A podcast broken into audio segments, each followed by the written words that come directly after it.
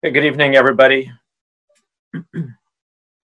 uh, my name is Andre Leroux. I'm the chair of the Community Development Board for the City of Medford. We have a packed agenda tonight, so I will call the meeting to, to order.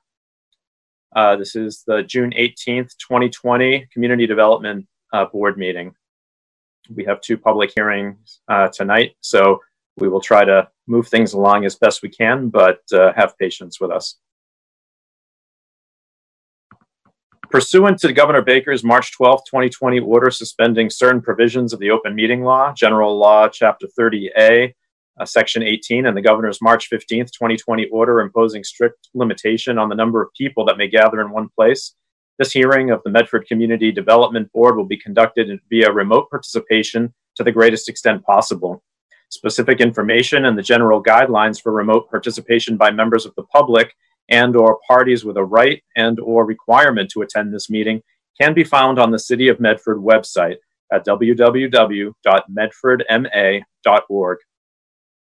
For this meeting, members of the public who wish to listen or watch the meeting may do so by accessing the meeting link contained herein. No in-person attendance of members of the public will be permitted, but every effort will be made to ensure that the public can adequately access the proceedings in real time via technological means. In the event that we are unable to do so, despite best efforts, we will post on the City of Medford or community, Medford Community Media website on audio or video recording, transcript, or other comprehensive record of proceedings as soon as possible after the meeting. We're streaming this uh, public meeting on the government channel and online on the Medford Community Media website. And just a reminder, if you want to participate during the meeting, Questions and comments may be emailed to ocd at medford-ma.gov or submitted via phone to 781 393 2480. That's email to ocd at medford-ma.gov or submitted via phone to 781 393 2480. All votes will be roll call votes and please, uh, just a reminder to everyone who speaks to introduce yourselves. And if you are a member of the public, to state your name and address for the record. First item on the agenda is the approval of minutes for last month's meeting of May 20th, 2020. Any comments or questions from board members? I make a motion to approve the minutes. Thank you. Who was that? Um, Uh, Katie McHugh. Katie. Hi. Uh, any a second? I second that, Andre. That's Jackie Furtado. Thank you. All those, well, not all those. I will go through the roll call. Uh, Katie McHugh, Aye.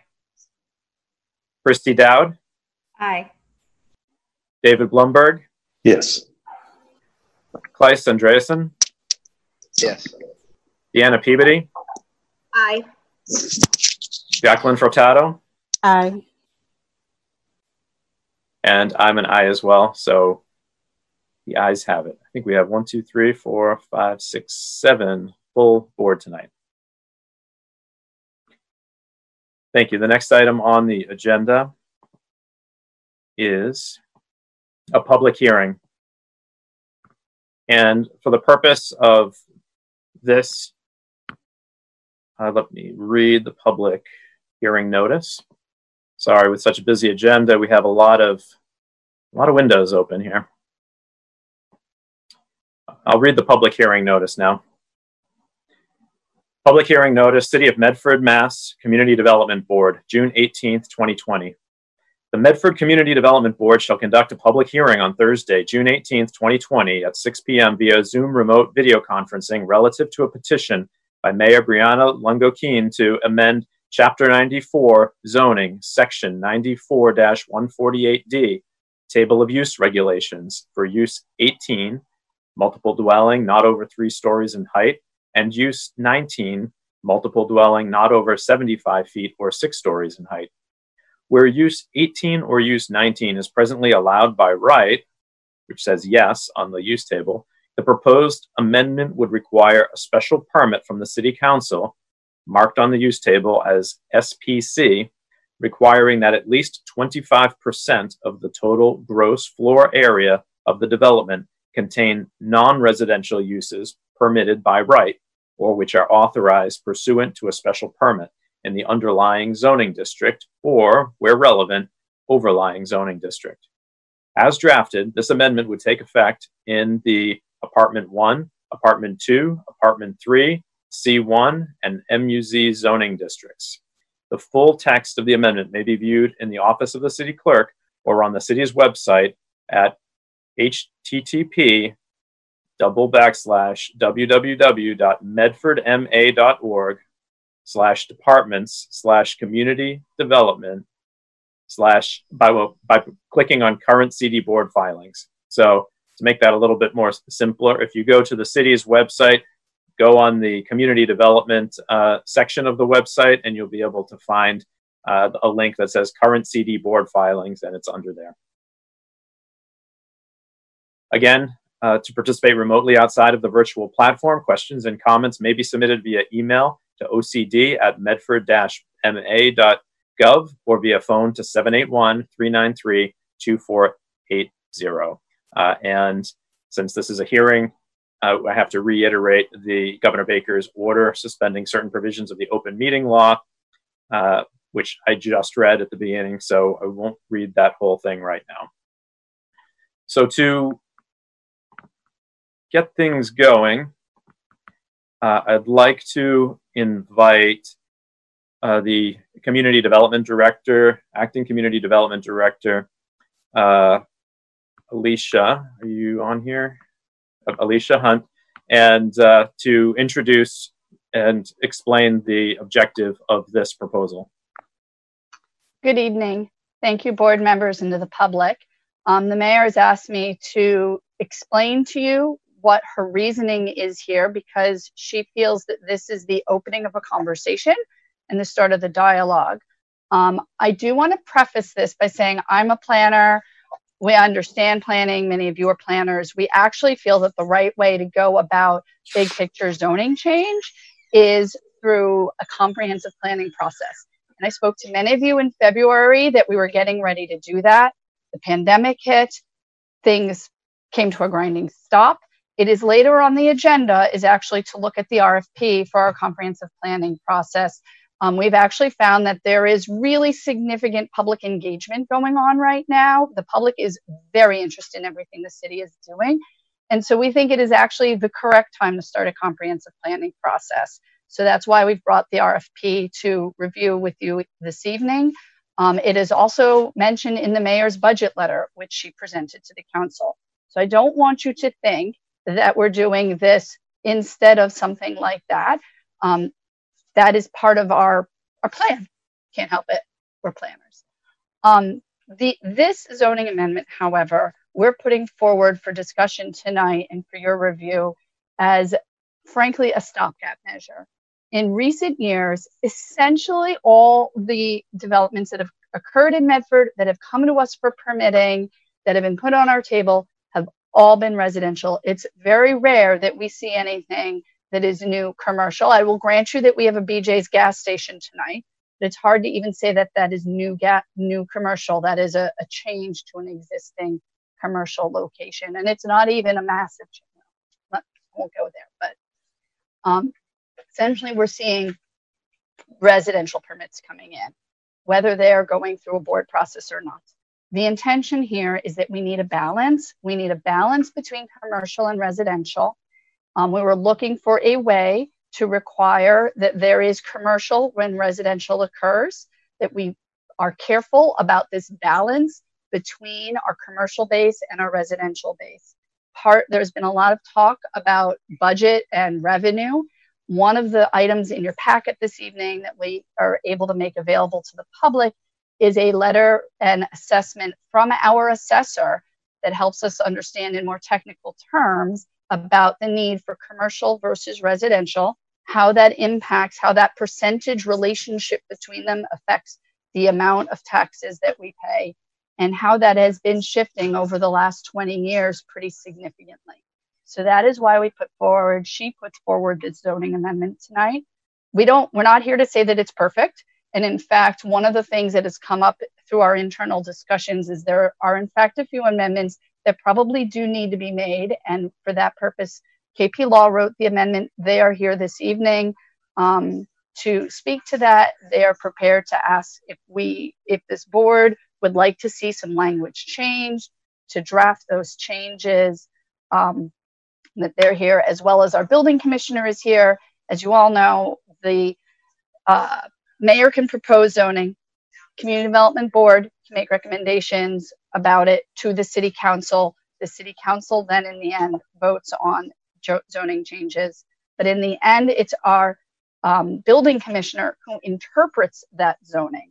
So one of the things that Annie and I have been discussing with Paul Mokey, our building commissioner, is how would this be interpreted to make sure that what's written is actually would do what the mayor was intending. Um, so that I've expressed to you her intent, which is around making sure that we don't have only residential development, that both is occurring in the city and that we're keeping a delicate balance in place. Um, I think I'll, I'll pass it back to you to discuss. I'm also prepared to answer questions on it. Thank you. Thank you, Alicia. Uh, I'd like to ask uh, John Witten from KP Law, which is uh, acting as a counsel to the city of Medford at this time and who helped uh, draft this uh, zoning uh, amendment to introduce the, the technical aspects of it. I know it's, it's difficult for members of the public in particular and even board members to follow everything sometimes. You have the use tables, you're looking back and forth, um, and this, you know, one page amendment, uh, you know, has to has you referencing different parts of the of the zoning code and the zoning map. So, John, if you could just uh, kind of explain the basics of, of what it does, that would be very helpful. Sure. Thank you, Mr. Chairman, and, and good evening, uh, members of the Community Development Board. Uh, my name is John Witten. I'm an attorney with uh, KP Law. Um, Mr. Chairman, uh, what uh, the draft that the Community Development Board has before you, it's really a revision to the table found in section 94-148. So it kind of needs a correlation to that table. And like most or- zoning ordinances in the Commonwealth and really throughout the country, there are uses by right, and your table lists those as a yes. There are uses that are prohibited, and those are identified as the word no. And then there is this middle category uses upon receipt of a special permit from one of many different possible bodies. What this amendment asks the City Council to approve is to change uses by right in lines 18 and lines 19. And line 18 is multiple dwelling not over three stories in height and line 19 is multiple dwelling not over 75 feet or six stories in height. Change the yes, which is a use by right. The use only requires a building permit, sometimes site plan review, but there's no adjudicative permit required, meaning no special permit required.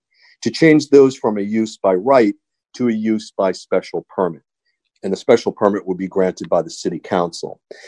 In addition to the change from by right to by special permit, the requirement would be that 25% of the gross floor area of the development, not necessarily the structure, but the development, be for non residential uses.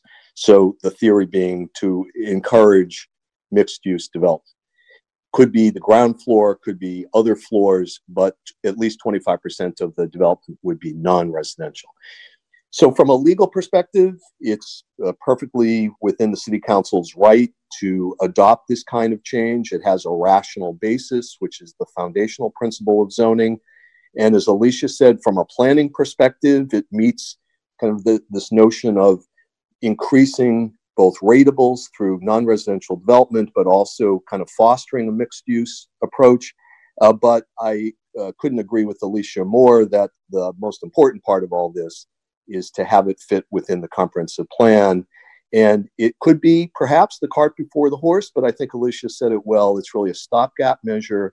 And in many cases, that's how we have to respond in zoning to zoning changes in Massachusetts because there is no requirement for a comprehensive plan. So it does satisfy kind of one of the goals of increasing mixed use, of changing what are uses, some uses by right into uses by special permit. And one final thing, Mr. Chairman, for at least for now, unless the, the board has questions, the when we spoke with the building commissioner um, a week ago, staff and myself and the building commissioner, we, we discussed that the focus of this ordinance before the, the board really is towards the C1 and the MUZ district. That if it were to be applicable to the other districts, apartment one, two, and three, there would have to be some additional changes made to the zoning ordinance. So I'm, I'm really just supporting what Alicia said. It's stopgap and it focuses specifically on C1 and the MUZ district in terms of its overall effectiveness. Thank you, Mr. Chairman. Great. Thank you, Mr. Witten. Uh, let me open it up to uh, questions and comments from the, the board members. Uh, Alicia and John are both uh, available to uh, address any any clarifications. And then I think after that, I'll try to I'll throw up uh, I'll share my screen and throw up the the city's zoning map to explain so people can see, especially folks who are watching this, exactly where the zones are that we're talking about. Gless? Toby, you're, you're muted. Thank you. Um, you mentioned 25%. What was it previously? Uh, there was no requirement. It was just an as of right uh, use in those districts. Okay. Um, and this affects buildings of how many units and above? This essentially affects four units or above.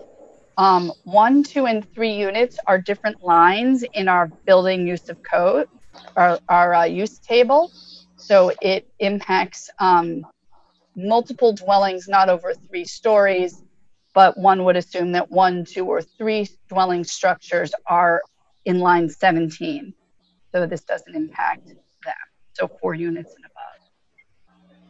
And I'll just clarify, um, Paul's on here too, but um, I think the definition is actually three uh, or more units for um, multiple dwelling structures. It is, Annie. Once you get three or more, it's uh, multiple dwelling or uh, commercial use with any number of residential. That's the other uh, definition of multiple dwelling also.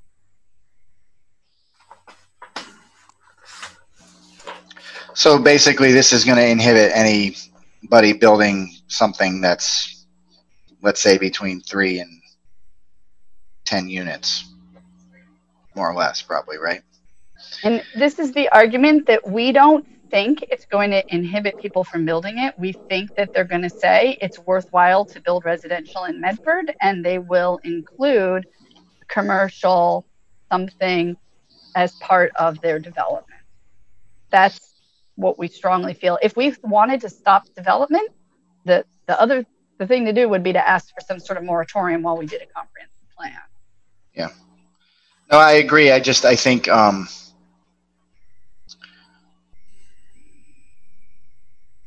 I think in some cases, and I think we talked a lot about this when we were talking about inclusionary housing.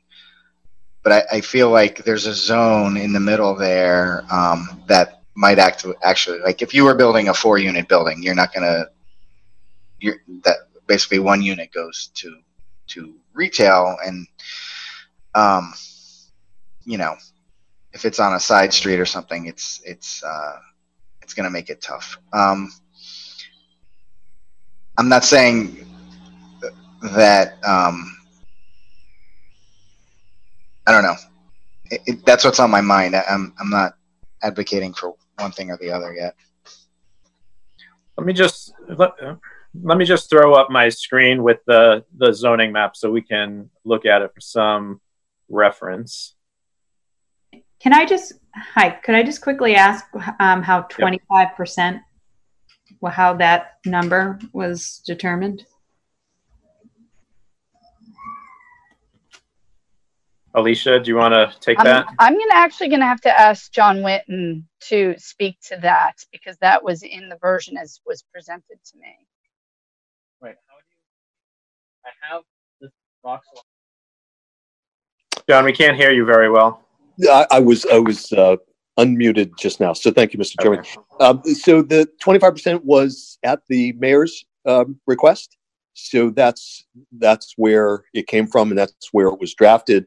Um, we did I did speak with the mayor, and I did speak with the mayor's chief of staff at the time, and so there was a discussion about the the numeric. Uh, you know, there's no rational, um, it was- there's no supporting study that I'm aware of. So the number is as rational as as kind of any number we find in zoning. Uh, could the city council approve a lower number? Yes. I think the sense from the mayor, and I don't want to speak for the mayor, so uh, or or for Dave, but my sense from them was that 25% seemed to be low enough to not be punitive, but high enough to actually result in some non-residential construction. Okay, thank you. It just seems to me that there should be some economics tied to it. Um, is this only new construction? So, uh, Mr. Chairman, the, the John Witten again, yes. Yeah, uh, thank you, a new- John. A new, new zoning ordinance would apply only to new construction. There are a few exceptions under Chapter 48, Section 5, uh, to a pre-existing structure that, or to a special permit that had been applied for, and then 48, Section 6, to a pre-existing structure that sought to expand, alter, or change. But to answer your question directly, the, the intent of the ordinance would be for new construction only, not for pre-existing structures, or not for a structure that is already in the pipeline with the building commissioner. So, uh, before we continue with the, the conversation here, I've, I've shared my screen with the zoning map so people can see what uh, we're talking about. Uh, it is, you know, we have a very old zoning map uh, from, you know, the 1960s. So it's, uh, it's a little tough. I have to, I'll try to zoom in and zoom around a little bit to, to see. But just so everybody's clear, this uh, proposal would affect apartment one, APT one, APT two, APT three districts. Those are the apartment one, two, and three districts, as well as the commercial one district, the C1 district. So it does. Uh, so if we look, for example, down here in the Wellington area, and it also affects the MUZ, the mixed urban uh, zone. This is uh, the only MUZ district in the city. It is has already been redeveloped as part of the Wellington Station project, so that's included. The plaza at Wellington uh, is included as a large C1 district. Does not include all of these parcels along Route 16 uh, and up all the way, you know, up towards the uh, Budweiser site. That's all industrial. Industrial is not included in this uh, because in the industrial districts, as well as the C2 districts, commercial two districts, uh, housing is currently not allowed in those districts. So that there's no need to uh, to change this. This is only changing as of right, yes uses to special permit by city council with the 25% commercial threshold requirement. So there's a number of things that we as a board can do tonight. Um, you know, city council has uh, referred this to us for our public hearing. We want to hear from the members of the public what they think. We can um, make provide feedback. Uh, Alicia mentioned that I think they're open to uh, suggestions and improvements, um, or we could, uh, you know, adopt like re- recommend it as is, or disapprove it as is. So there's uh, there's a number of things that we can do there. Ajay, this is Jackie. Um, I actually have, um, and I don't mean to get hung up on this whole 25%, but going back to what Christy had asked and, um, and then hearing the argument uh, or uh, in, uh, when Alicia was speaking for the mayor, there obviously needs to be a balance between commercial and residential base. We understand that, and it has to, we have to be careful about this balance. So again, this 25% is not is not based on an economic metric, and I'm not sure that it's a smart growth initiative. So I'm just trying to better understand how we know that this is that careful balance. And so I guess we'll to a metric to get stronger support for it so that we can all better understand. Right, and uh, obviously, uh, you know, twenty five percent is is is more than uh, first floor in many cases, hmm uh, Yes. which could be an awkward threshold. So, you know, we could make a recommendation that maybe twenty five percent uh, isn't the right amount, or perhaps we don't like the, the threshold at all. Uh, but that's really up for the members to to decide. Uh, I just want to point out around Medford Square and Salem Street, these are also large C1 districts that would be included. So this is from the um, current Target Plaza down Salem Street to Medford Square. And uh, a lot of Medford Square is C1 as well. And there's also apartment two districts around the square. So the Medford Square would be uh, affected by, by this. And then there's little pockets of apartment one and apartment two and other uh, parts of the city. I will note, because this is something that people will ask about, Mystic Avenue corridor, which has been uh, topic of, of hot debate, is a C2 district. So this is would not be affected by this zoning amendment. And this part of it is also industrial. So And so, if I might say, one of the things that we are seeing is that in a lot of those C1 districts, you can right now build a multi unit, a 40 unit, and a 400 unit residential as of right without having to do anything else, without having to do any commercial. And that is actually one of the things that is, we've seen some of those go through. We've heard about a few. We see some lots that might be appropriate that's part of what is very concerning is those 40 unit and 400 unit residential apartments in our commercial districts where they're tearing down commercial to do it. Um, and to be clear, this would not impact the 40Bs that are currently on the table. They go through a different process anyhow, and the permit's already filed with the city.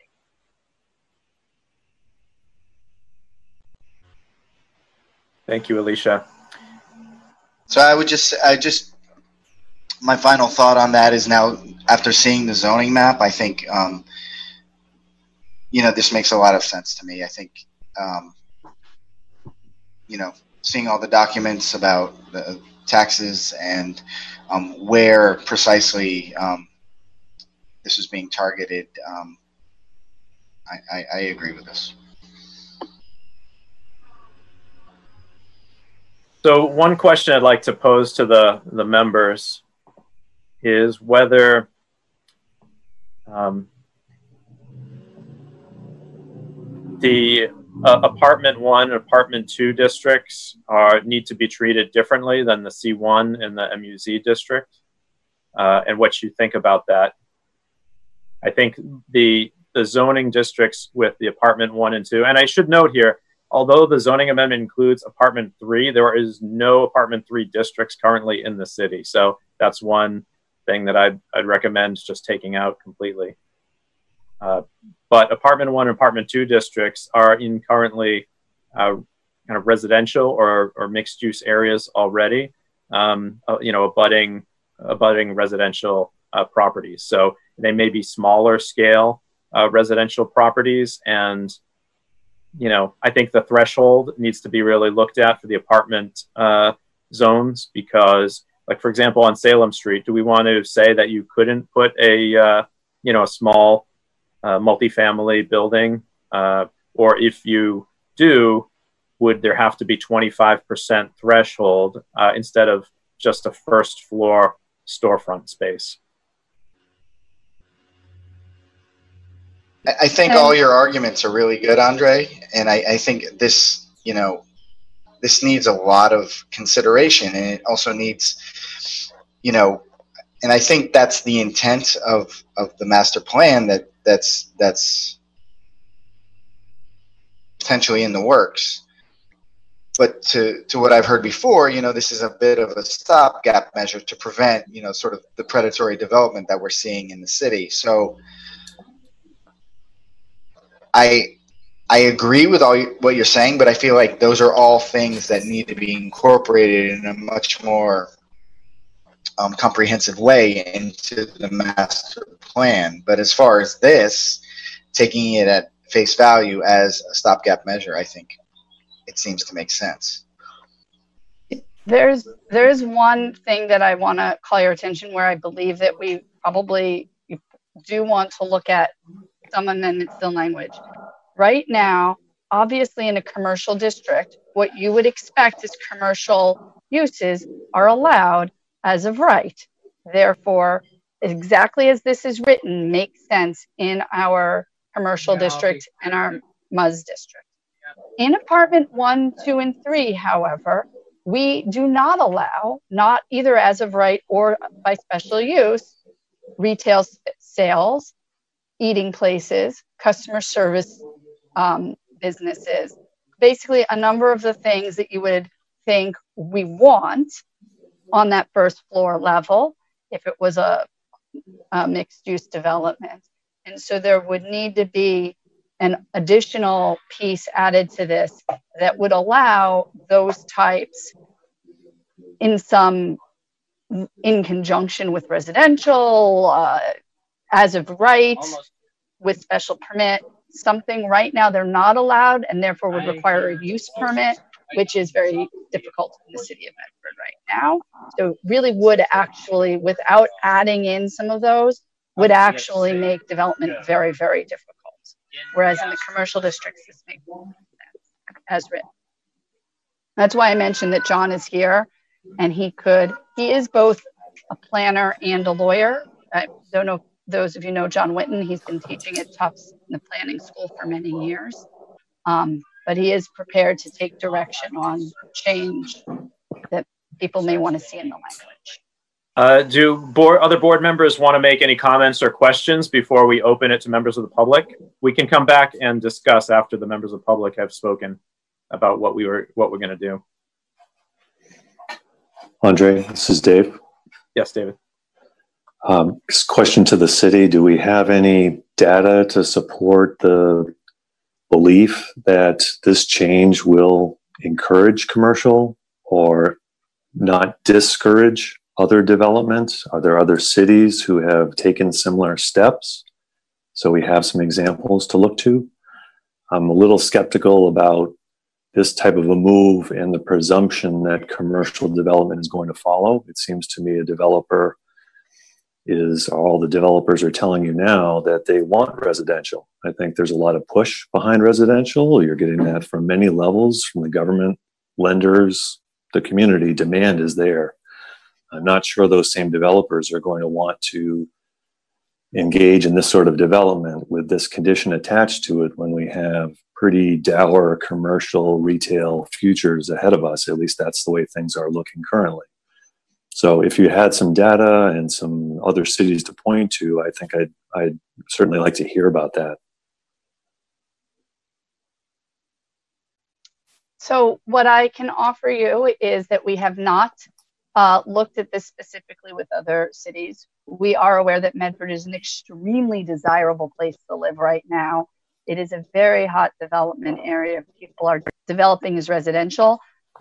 Lots that we never thought um, would be developed. We didn't protect conservationally because we never thought people would spend the money it would take to develop these lots. Um, we are seeing a lot of residential. Um, I am happy to offer that staff in the planning office could do some research on this. Some, you know, what are other people doing, other communities, um, to present to you before uh, a subsequent meeting on this topic. Um, I actually have uh, five graduate students working for us right now in the planning office. They all have assignments, but certainly somebody um, could do precedent research on it. Thank you, David. That was uh, Christy. No, I was going to say, well, I I appreciate David's comments because I think the city has to ask itself why is commercial development not a draw here? What is it about the city um, that's not driving that commercial development? Um, I know housing is a priority. So, and that's where sort of the financing market has been for developers as well. Um, but I, I do want to go back to the apartment one and apartment two. I think that they should be looked at differently because some of those areas are a little more sensitive and may not, um, those two uses together may not really work well together. And with uh, commercial use in, you know, some of these apartment one areas that I see may not um, really have the access and uh, the, the resources needed to support whatever commercial goes there. Um, so I, I, think C1 and the MUZ districts make sense. They're larger, they have more accessibility, um, more traffic and parking infrastructure. But I do think, you know, having a closer look at some of the other areas would be important and just not do a blanket change. So that's it. Thank you, Christy. Uh, other board members before we go to the public? Okay, seeing none, let's uh, open the portion of the public hearing uh, for community members. If you are on the Zoom meeting, uh, there is a function to raise your hand, so please use that, and city staff will uh, will essentially call on you and give you the opportunity to speak.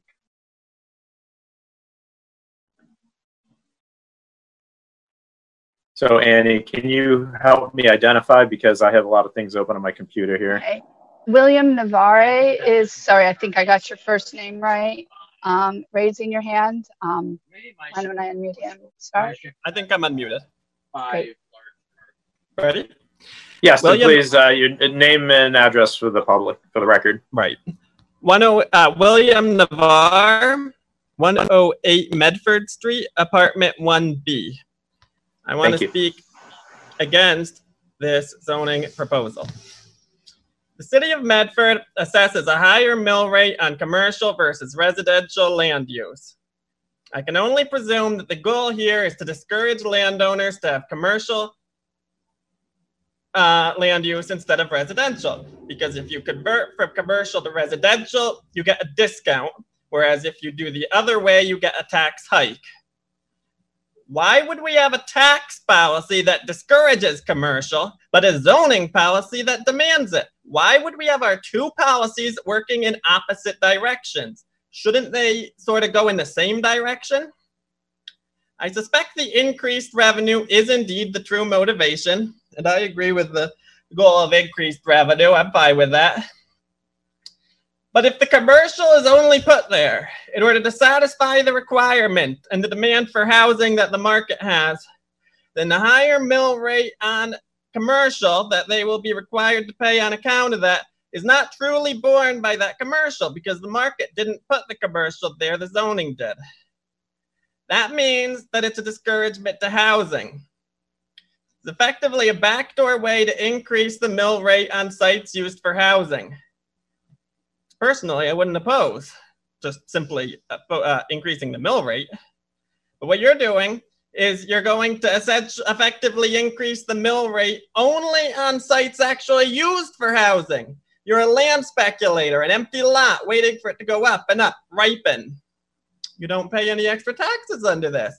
Only people who actually are going to pay higher taxes are the ones who are doing a good thing and trying to provide housing during a housing crisis. If this were going to increase the taxes on the land itself that's sitting there speculatively, well, that's great. I'd support this. But you're you're putting this essentially a higher tax on building housing, not on speculators, just on actually building housing, something our community needs. Uh, and I think that's a problem because when you do that, that empty lot is going to stay empty for a longer amount of time until the house rent, that is the rent an actual person pays for an apartment, until that advances beyond its current level or, or what would otherwise be necessary without this. It's going to discourage housing. I don't see how it can't because when you make something more expensive to do, you discourage that. And our tax code is supposed to be discouraging residential, I can only imagine. I mean, I'm sorry, discouraging commercial. We've got we've got two things working against each other here, and it doesn't make a lot of sense to me. Thanks. Great, thank you, Mr. Navarre. Uh, and as to your, your point, just for folks who are not familiar with the kind of the the mill uh, kind of verbiage there that was used, it's basically the the property tax rates of the commercial and residential are different in the city of Medford. So uh, I did look up what they are. The commercial property tax rate is seventeen dollars and fifty seven cents. Uh, and the residential tax rate is $9.18. That's per thousand.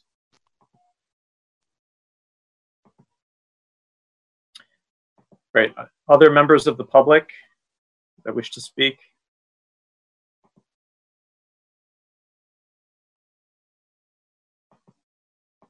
Raise your hand digitally. We can't actually see you, so don't raise your hand on your screen. Use the raise hand function that should be uh, down below on your screen. Or you can email uh, or call the, the email address or number that was read at the beginning of the public hearing.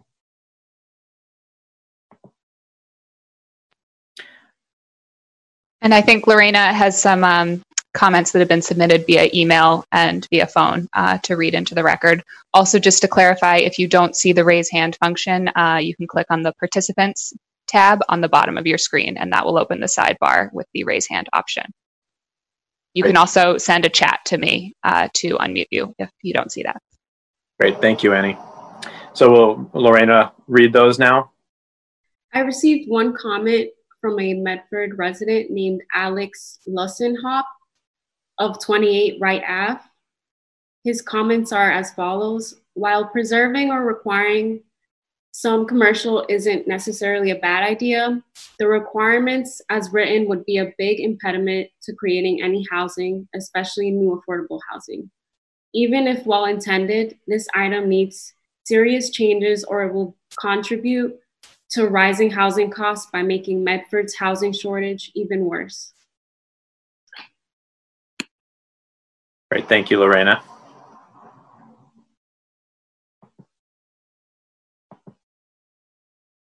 Um, I also received a, an email from Roberta Cameron, um, kind of not an official correspondence, so I'll just paraphrase here. I think she believes that there's a legitimate concern about the conversion of some of our predominantly commercial areas to residential use. Uh, and the kind of lack of clarity in the zoning sometimes makes for contentious hearings. So, uh, more clarity would be good, uh, especially through a comprehensive plan that identifies our, our land use goals for the city. Uh, however, this proposal does not distinguish between neighborhoods where integrated mixed use, meaning residential and commercial in the same building, could be appropriate and feasible uh, versus areas where development of either residential or commercial would be preferable. So I think she's looking for a, a finer a finer analysis on the the different zoning districts. So and also raises the question of whether uh, you know residential developments uh, actually cost the city money versus generating revenue. Um, it would be good to have some more information about that. So I think some of the, you know, the significant multifamily properties are they are they costing the city or are they actually uh, generating revenue for the city?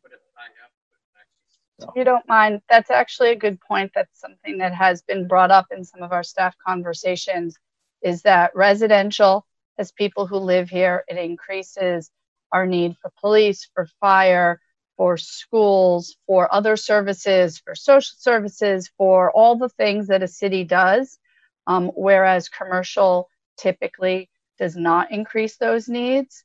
Um, there might be specific kinds of commercial. Uh, typically, those are called out separately in our zoning code.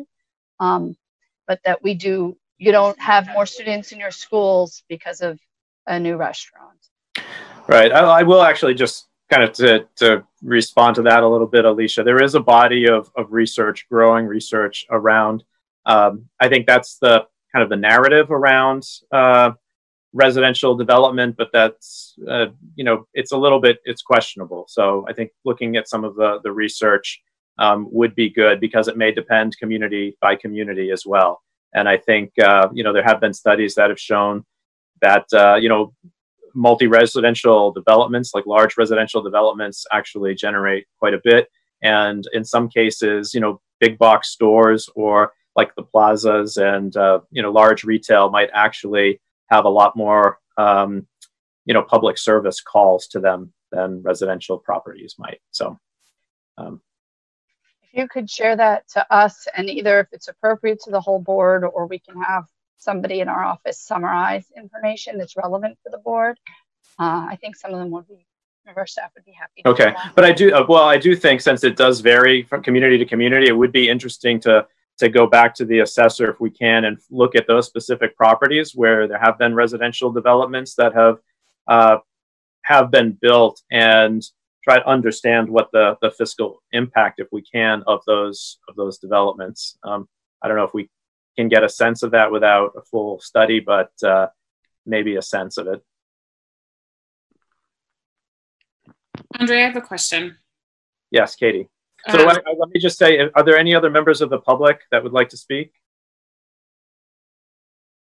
Seeing none, uh, I'd like to close the uh, this the portion of the the public hearing um,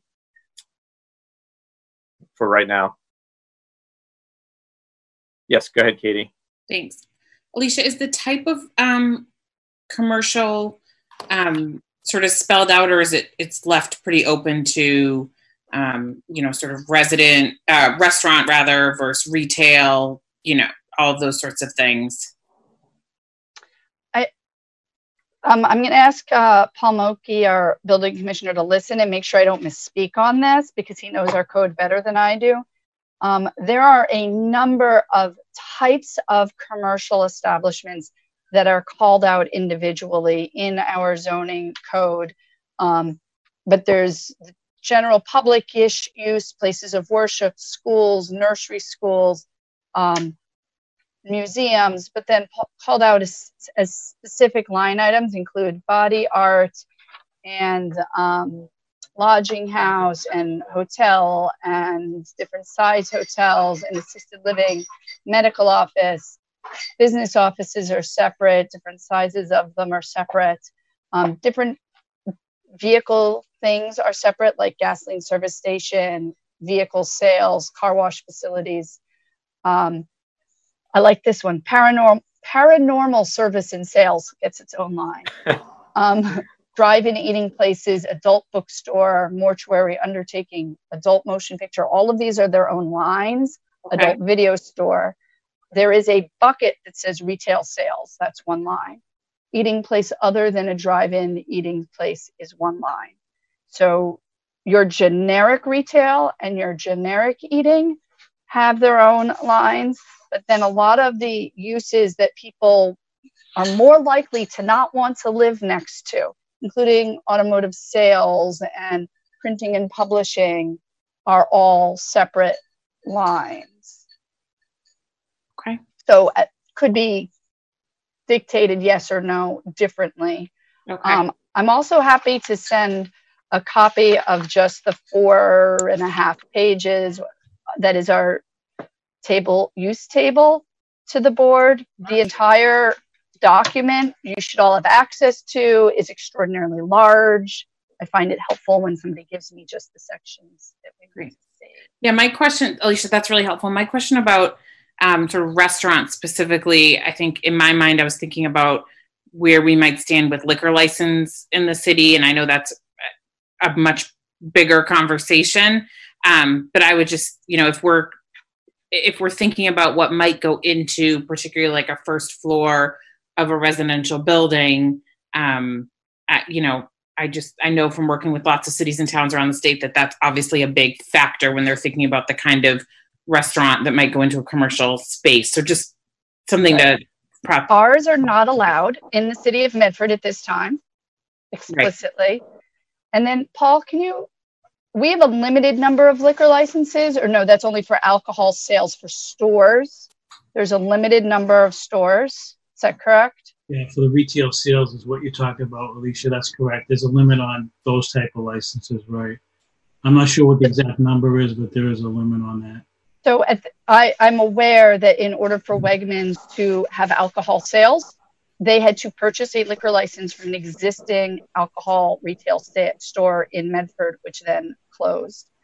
Um, and but restaurants, it's it's not a limit by the number of restaurants, correct? It's the size. There are other rules that are around the size of the restaurant. Right, those will be the governed by the, the uh, liquor license commission. I'm not sure, and um, neither one of us are sure those who's not involved in that aspect of the permitting. That's just strictly handled by the licensing commission. But just a, a quick comment on one of the earlier discussions on the commercial space. Uh, right now, there's no, there's really no specific definition of commercial in this proposed ordinance amendment. But usually, uh, as Alicia um, mentioned, some specific uses. Uh, as far as the building code and the zoning, from a permitting uh, point of view, if something is anything other than a residential dwelling unit, it falls under that broad umbrella of commercial use. And uh, it's more like um, it's kind of semantics with the terminology because industrial and commercial, it's a little bit of splitting hairs there. But I think uh, for right now, what's in front of the board, uh, commercial would be just considered anything that's not a residential living uh, or, or a dwelling unit. Right, I think the language is non-residential. The la- but the language as written um, would allow in the commercial zone anything that's allowed as of right or special permit to be part of that 25% and is in the apartment would allow anything that is allowed or special use to be part of that 25%, but at this time is actually limited to a very uh, odd number of things. So, would in fact have this issue of kind of forcing the limit of development because all those things that you might think of as commercial traditionally aren't actually allowed in apartment one and apartment two. And the things that are allowed tend to be schools and places of worship and public library, um, more public, what I would think of myself as public buildings, um, as opposed to commercial for profit.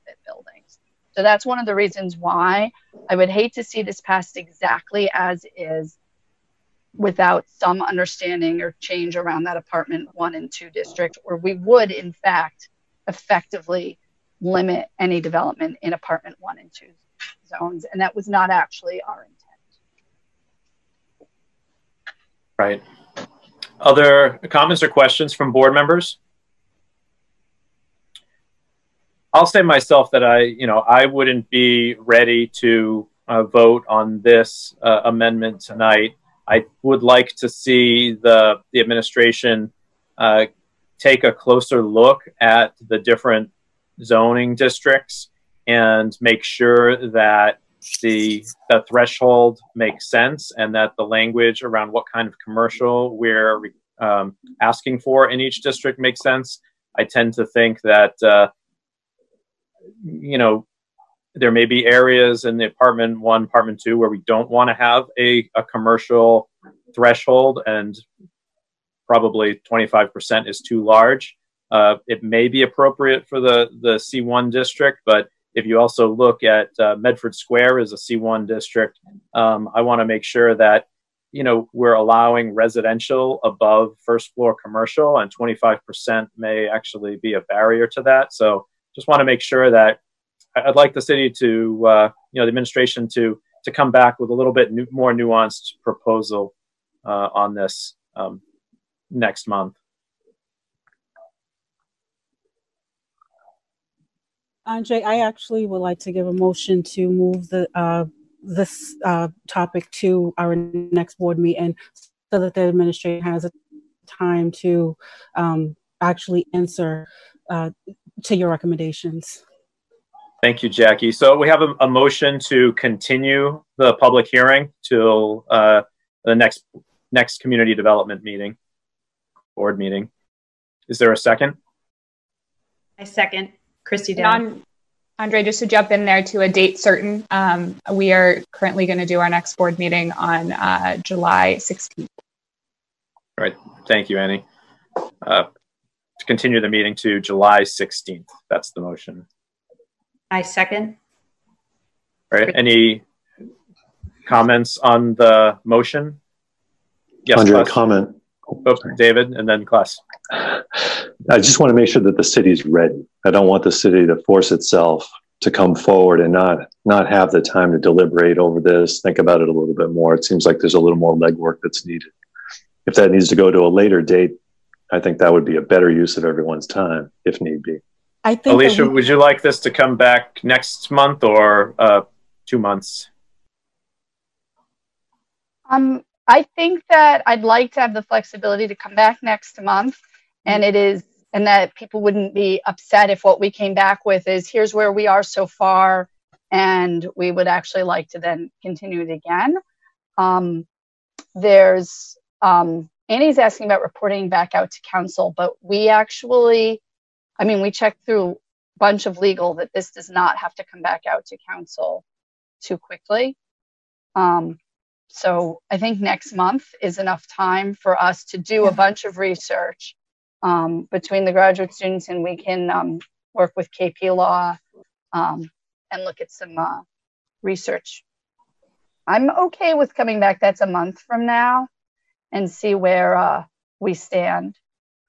So, if um, I would hope that if we have concrete language to provide for you as a new recommendation, we would have that at least five business days before the main the next meeting. Um, but that if we're just going to give you research and ask you to continue it again, um, then you would not be upset that we couldn't couldn't pull it off that quickly. Great, thank you. And I know, uh, Alicia, it'd be great for uh, people who are listening to this and even board members to go back and look closely at their uh, uh, the zoning map and and maybe uh, drive around a little bit and see what the zones look like on the ground. Yes, Class? Are we? Uh, I'm sorry if I'm not clear, but are we voting on this, or are we um, sending a recommendation to City Council?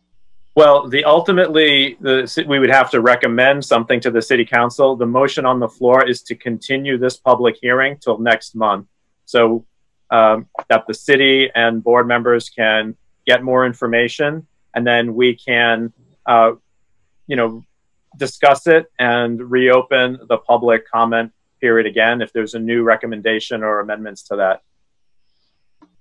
And again, as Alicia said, we could then do a further continuance after that if more work is needed or if the administration is not ready. But uh, or you know if they want uh, if they want us to to to act on what's in front of us, they can let us know. Does that answer your question? Yeah, it does. I mean, I, I- guess can I make another comment? Sure. I it, it feels to me like there's a little bit of amb- amb- ambiguity around the district question within the board, but I do feel like the the spirit of this um, proposed change has to do with um, trying to create, you know, trying to make it harder to create developments that are inappropriate um, to where they're being put, which is what I see as a problem in the city. And I feel like we as a board need to act quickly if we are going to make a recommendation for this, because eh, you know every every meeting we delay, there's the potential that um, another project, which isn't a good fit for the city of Medford, will be submitted for permit and potentially by right uh, be approved. So I, I just want to make that clear. Like this, I, I don't feel, to me, I don't feel like this is a thing we should sit on. Um, if we want to, if we want to suggest changes, I think that's that's fine. I think the apartment thing, apartment one and two thing to me are very potential places for recommendations. But I do think we need to act swiftly on this. So, John, I make sure that I don't misspeak on this, but what I how I was how I was told was that because we advertised this ordinance in the paper last week, if somebody were to file a building permit tomorrow and then the ordinance was to pass, it's actually retroactive to the date it was advertised in the paper. Um, so if somebody filed a 400 unit building next week and then this passed, this would apply to it, even though it wasn't finalized when they filed. It prevents them from seeing us advertise and then rush in a bunch of permit applications before the deliberation and the finalization of the law occurs. John, do you want to speak to that at all to confirm or? Th- There's got to be some sort of stop date on that, though, right? Yes, thank you, Mr. Chairman. So one of the peculiarities of the zoning act is that the vested rights provisions, the way to avoid a zoning ordinance, can be defeated by the first advertisement of a zoning change. So it's 40A section 5 and 40A section 6. So the first advertisement date of this ordinance will be the effective date for an application pending the result of the city council vote. So if the city council were to approve this in one form or another, the effective date will be the first advertisement date. If the city council does not approve it, then of course it becomes nullity. So the act of advertising for a special permit requirement does have the effect of making the ordinance effective as long as the city council votes it. So Alicia, your your commentary was absolutely correct. There are some exceptions, which I'm happy to go into, but as a general premise, the first advertisement does have the effect of making the ordinance effective provided that the city council passes it. And and and I apologize if that sounds confusing, but that is our zoning act unchanged since 1975 and we're still dealing with some very antiquated provisions. But the first advertisement date is the magic moment. Right, and that's that's state law. And the first uh, first advertising was when it was advertised uh, on the city council agenda, correct? No, the local newspaper, Mr. Chairman. So Okay, when it was okay. first advertised in the uh, p- uh, paper of general circulation for the city. Right, but for the city council meeting. No, No, for our meeting. They, our meeting. This- Okay, the city council didn't advertise it in the paper. Oh, oh, This that's right, meeting's yes. advertisement was the first advertised in the paper. right. Thank you for the correction. Yep. Great, thank you, John. Uh, the board members, we we do have a motion on the floor. Uh, so this is just comments on the motion. Otherwise, we will move to a roll call vote.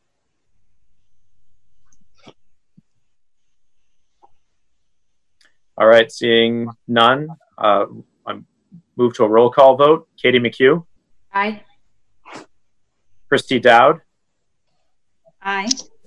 and remember, uh, uh, yes, an I vote is to continue the uh, the hearing till next month. David Blumberg, Aye. Wes Andreessen, Abstain. Deanna Peabody. Aye. I'm sorry, Deanna. Aye. Uh, Jacqueline Furtado, Aye. and I am an I as well. So by a vote of six in favor, one abstention, the matter is continued to the, the next Community Development Board meeting on July 16th. Is that right, Annie? Got the date right? Okay, thank you. Great, thank you, everybody. Thank you, Mr. Chairman. Thank you, members of the board. Uh, the next item on the agenda is another pu- public hearing. This is for a proposed um, for a site, a special permit site plan review application at 278 Middlesex Avenue, and I will read the, the public hearing notice. Just get the window open.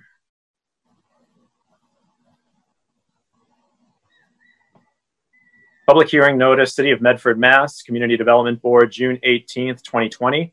The Medford Community Development Board shall conduct a public hearing on Thursday, June 18th, 2020 at 6:45 p.m.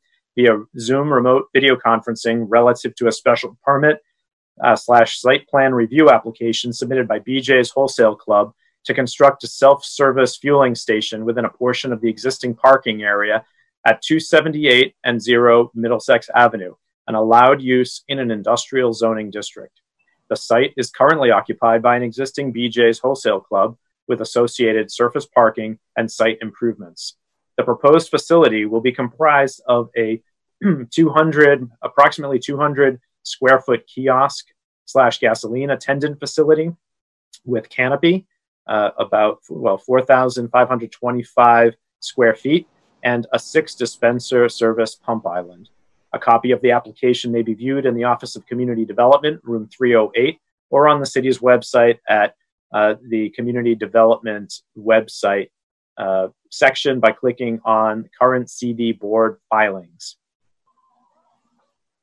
To uh, just a reminder to participate remotely outside of the visual the virtual platform, questions and comments may be submitted via email to ocd at medford-ma.gov or via phone to 781 393 2480. For accommodations, call 781 393 2480.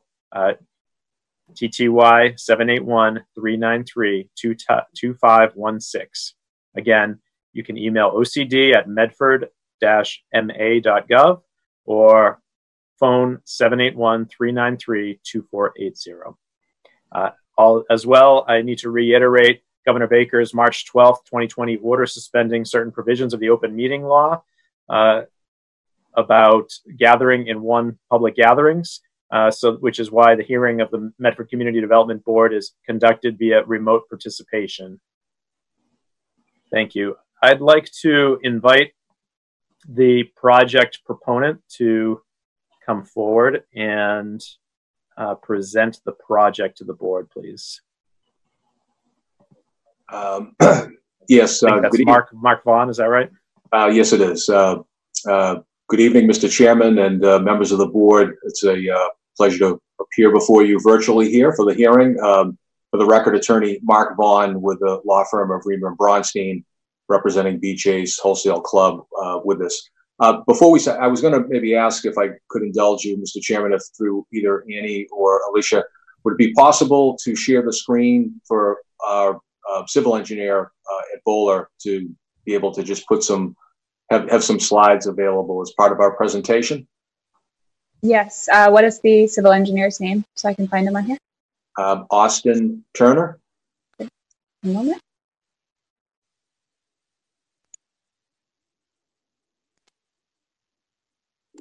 Um, but I could get started so as we're not uh, wasting your time. But I have a, a, a few folks that are um, uh, with me tonight uh, virtually, Mr. Chairman, that will be uh, part of the, the, the, team here to make any presentation or answer any uh, questions you may have. But uh, Patrick Natriba, who is um, Director of Real Estate for BJ's, um, also, Austin Turner, who was with Bohler Engineering, the civil engineering firm of record.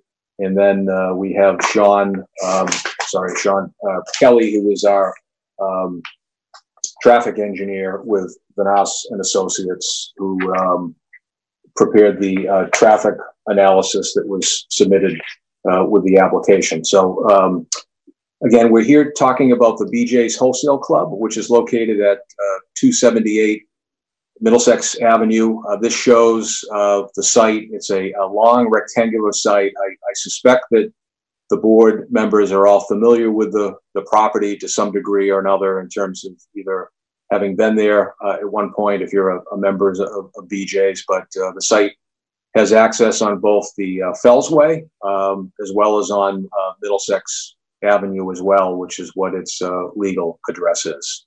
Um, it's a rather large site. It's uh, about nine acres uh, in size, um, and um, the uh, application that has been submitted uh, to the board uh, is for a uh, gasoline service station use that would be put into that far north, um, I guess, west corner up nearest Middlesex Avenue there, where um, Austin is kindly circling with his mouse, I believe, right now the, the location. Um, so pursuant to the requirements of the, um, the Medford zoning ordinance, um, actually the gasoline service station use is allowed by right in the underlying industrial zoning district. Uh, however, under your uh, zoning provisions, it's considered a major project. Uh, so therefore, it does require um, special permit site plan review uh, from the community development board in this instance uh, because the the use itself is a, a by right use in the in the use table.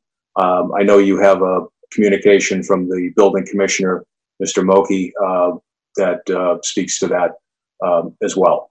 So uh, we we believe the property is very well suited for the uh, the proposed use and the location that we're uh, talking about. It's uh, in that far corner of the property, well removed from the residential neighborhood to the southeast uh, but also just in terms of the functionality of the site by being able to locate it where we are, are talking about. It does not interfere with the operations of the of the main store facility, that front parking field. Um, so it uh, actually it, it's an ideal layout in terms of how that all interacts um, with respect to the, the, the site layout. And as I'm sure some of you are aware, there is a um, national grid substation facility that uh, exists between our property and the residential zone to the southeast. That's where the mouse is right now um, that Austin's pointing out. Um, so I'm going to, you know, Patrick Natriba was going to speak after me just to talk a little bit about BJ's in terms of what their um, intent is here, but uh, not to steal any of his thunder, but um, it, it's really meant to provide an amenity for their uh, existing uh, customers. They've done this at, at many of their locations. Uh, it's limited to members only. And um, again, it provides uh, an opportunity for existing customers to be able to go to the site if they are shopping and they have the ability to get gas either either before or after their um, shopping visit without having to make uh, multiple trips. So um, there wouldn't be any vehicle service here. It's not a mechanic with a bay or anything like that. No convenience store. Um, um, all that would be sold out of that kiosk would be folks that need to renew their membership if for some reason their membership uh, has expired. So I think the board or, or the, the, the, city is familiar with this type of operation in the context of a, uh, a store having this as a component. The, the, the Stop and Shop uh, down on the Fellsway also has a, a gas uh, facility for Stop and Shop members. Uh, so, and I'm, I'm, sure you're all uh, familiar with that um, location. So, um, we did go through the Conservation Commission approval process. Um, it does uh, border some uh, bordering vegetated wetlands to the northwest of the of the property. So we did go through a process with the Conservation Commission where ultimately they voted uh, unanimously in support of uh, an order of conditions uh, for the project. Again, we're not talking about expanding any pavement or anything along those lines. All of the uh, site improvements would be taking place within existing paved surface. In fact, we're adding a, a fair amount of open space, new landscaping, um, a little over 4,000 square feet from what I um, understand, and I know our engineer can walk through that. Um, so uh, we did submit today um, to the board, uh, Mr. Chairman, just a, uh, a communication uh, summarizing, you know, what we believe to be the special permit site plan criteria and how we feel that the application does satisfy those. certainly, we can expand upon that tonight to the extent necessary, but we thought it would be helpful to um, try to articulate, at least from our position, how you know those various criteria are satisfied. Um, so j- just one item I did want to mention uh, because I know that um, before I turn it over to Patrick, uh, we did receive um, the night before last a communication by uh, the attorney representing the uh, owners of the gas station and the car wash and, and some other uh, area residents uh, expressing concern um, about the project. Um, it raised some items with respect to the traffic study analysis and uh, wetlands issues, which I think our respective consultants could certainly address as needed. But I, I did want to just mention one item. So the, there was something in there about um, just uh, the, the impact of the COVID 19 pandemic on BJ's operations and suggesting that our traffic analysis may be insufficient or, or flawed, perhaps, because it didn't address pandemic uh, related traffic. And there were some photos that were included uh, dated March 13th and March 20th showing BJ's um, in terms of activity within the parking lot uh, during those dates. So, as the board may recall, on, on March 13th, uh, the president of the United States actually declared a, a national state of emergency uh, due to the uh, pandemic. Um, and that uh, certainly resulted in a lot of folks, um, including, I suspect, many of you, um, you know, running to grocery stores and stores like BJ's to stock up on food, water, supplies, uh, not knowing what the, the future might hold. I, I actually remember vividly that day, the March 13th, because I had to bring my son back home from college, uh, driving home from Pennsylvania because uh, that was uh, the school was was basically canceled for the remainder of the semester. So um, I, I, know we all heard stories about folks running out of essentials and the, the run on toilet paper and uh, sanitary wipes and, and, and, things of that nature, uh, which went on for a number of days. So BJ's is certainly, you know, proud of that it and its employees were able to step up and provide that opportunity for residents of the city to be able to to, to utilize the, the, store during that busy time. Uh, but I just I, I wanted to mention it because I, I, I don't think the pandemic should be used as a as an opposition point as I, I don't think it's appropriate. But um, and I just wanted the board to understand the context of those photos on March 13th and March 20th in terms of just what was happening in, in the world at that particular point in time. So um, I've kind of babbled on enough here, uh, Mr. Chairman. So if I could, I'd just maybe turn it over to Patrick to speak uh, briefly about BJ's and their um, excitement to continue their investment here in the community. So thanks. Thank you. Mark, that's great. Thank you very much for your babbling. We, we, we all appreciate it, sir. Um, and thank you, Mr. Chairman, for your, your time tonight, as well as members of the board and, and the public. We, we appreciate everybody doing this. It's, it's not easy. I never thought I'd be doing a public hearing from uh, my guest bedroom, but, but here I am. Um, we're very excited to, to be here. We, uh, some of the process uh, with the Conservation Commission, and through that, we we had our ears open uh, and, and eyes open to the community and, and to listen. And, and that's my point to you tonight, Mr. Chair, as well as the rest of the folks on the call, is, is that we are here to listen, and, and my team is here to listen. We we know we're in a neighborhood. We we know we have neighbors. We've we've been here for 36 years, which is a long time.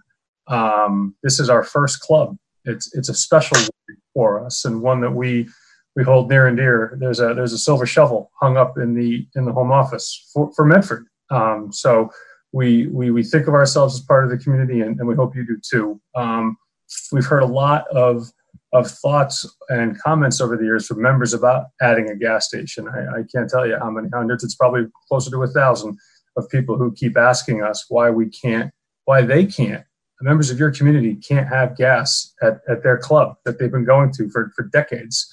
Um, recently, I got an email from a guy who says, Why do I got to go to Revere? Why do I got to go to Stoneham? And, and I'm left with no response. So uh, we're here to serve our members. We're here to provide value. People people pay a membership to come to BJ's. They can go to Stop and Shop for free, but when you, you go to BJ's, you, you paid the 50 bucks or you paid the 75 or even 100 for that matter, and you expect value. So one of the ways we offer value is, is in our club with great, great prices on toilet paper and, and products that, that we all need, as well as gasoline. So um, that's why we're here before you tonight. And, uh, and we're, we're really thankful to be here and thank you for your time, Mr. Chairman. So with that, I will will hand it off to Austin Turner, who is our project civil engineer. Uh, good evening, Mr. Chair and members of the board, and, and to everybody in the little Hollywood squares uh, on my screen. Um, what, what I'm going to do, I'm just going to walk you through the, the site plan, how, how it kind of came to be, the evolution of things. Uh, we've, as Patrick mentioned, we've been working on this for a very long time. This this didn't just kind of happen overnight. It certainly wasn't instant coffee by any means, and uh, it, has been given a lot of thought and, and, it's evolved, and frankly, for the better as a result of a lot of the discussions we've already had with with the city team, the conservation commission, and feedback that was received directly as part of that public hearing process. Um, as as you can see, the the the project, and as Mark and Patrick noted, the the fueling facility that we're proposing is located in the, the southeast corner of the property, and, and, really that location was selected because, as Mark as Mark mentioned, it it's separated quite significantly from the front of the club and, and the core operations components of the facility. And, and frankly, it's located in a, a substantially underutilized portion of of the parking area where where that historically we don't get um, usage of. So it makes sense from that point. It, it, makes sense from a traffic distribution perspective, which Sean Kelly will will speak to um, here in a few minutes. Uh, but it's been given a lot of thought, and we work very closely, as I mentioned, with the city and, and the BDA operations team to find the appropriate location. I'm going to zoom in here quickly for you everybody can see that. So this is kind of a, a tighter crop of the site, and it's going to help me kind of explain some some more of the details. Um, as you can see, and as I mentioned previously, we, we have the, the facility located up on Middlesex Avenue. And, and what we've incorporated here, and as was mentioned in the beginning of this discussion, we are substantially reducing the amount of impervious surface associated with this with the current site, a reduction of, of over 4,000 square feet what what that allows us to do is, is to incorporate uh, a lot of additional landscaping and green space and, and, buffering from Middlesex Avenue. As you can see up on the road, we've incorporated um, a lot of landscaping, both in the form of street trees as well as ground cover, and, and have incorporated some additional landscaping interior to the parking lot as well, both again in terms of of shade trees and ground cover as well. Now, in terms of in terms of functionality, the, the primary entrance that we expect this facility to be using is, is this, this driveway intersection here. If you can see me circling roughly the middle of the screen. Uh, vehicles in this particular facility is set up with, with a one-way queuing. And so the vehicles would come in, they would go from, from left to right across your screen, and then be able to enter into a, a fueling position. This particular facility is equipped with, with six kiosks, of which have 12 uh, fueling positions. So each each one of these kiosks has a fueling position on either side. Now, the way this system is set up and, and the reason for the one-way queuing is it, it prevents some of those potential conflict or conflicting movements that you might experience at other fueling facilities. And, and similarly, it's it's arranged in a linear fashion where, where the pumps aren't stacked one into the other because sometimes what that that enables is a vehicle who might want to get to a stacked pump but can't because there's a vehicle in front of it that's preventing the empty space from being utilized.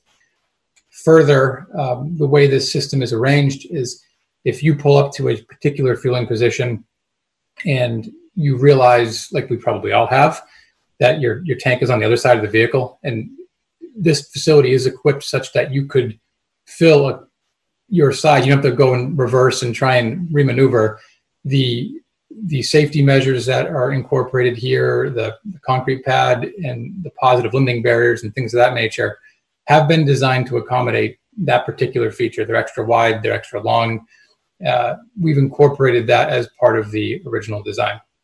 Now, as you can see, we have a, a fairly wide, what I'm going to call referred to here for the purposes of this discussion, a, a queuing entrance. And what that enables us to do is bring the vehicles into the property. If, if there is, in the event, an unexpected queue or where vehicles are waiting and all the fueling positions are occupied temporarily, that allows for this particular site to have those vehicles be contained within this interior queue. This distance from the canopy to the, the opposite curb is approximately 50 feet. Um, that, that really enables two vehicles to, to get into that position as well as another vehicle who could be fueling which that's a fairly significant amount of capacity. And, and similarly, um, all those turning movements are designed to be exiting as you'd be coming in and then taking a left across the property. Um, and then you could come out, stop controlled, and then exit the site as would be a normal and customary traffic pattern for, for this particular facility.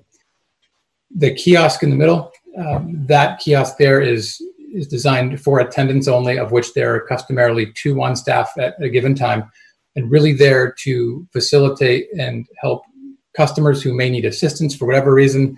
And as Mark mentioned before, you, you could purchase a, a membership to BJ's, but you can't buy anything else It's not a convenience store that might be selling Gatorade or, or other products that you'd expect at a, a customary convenience facility.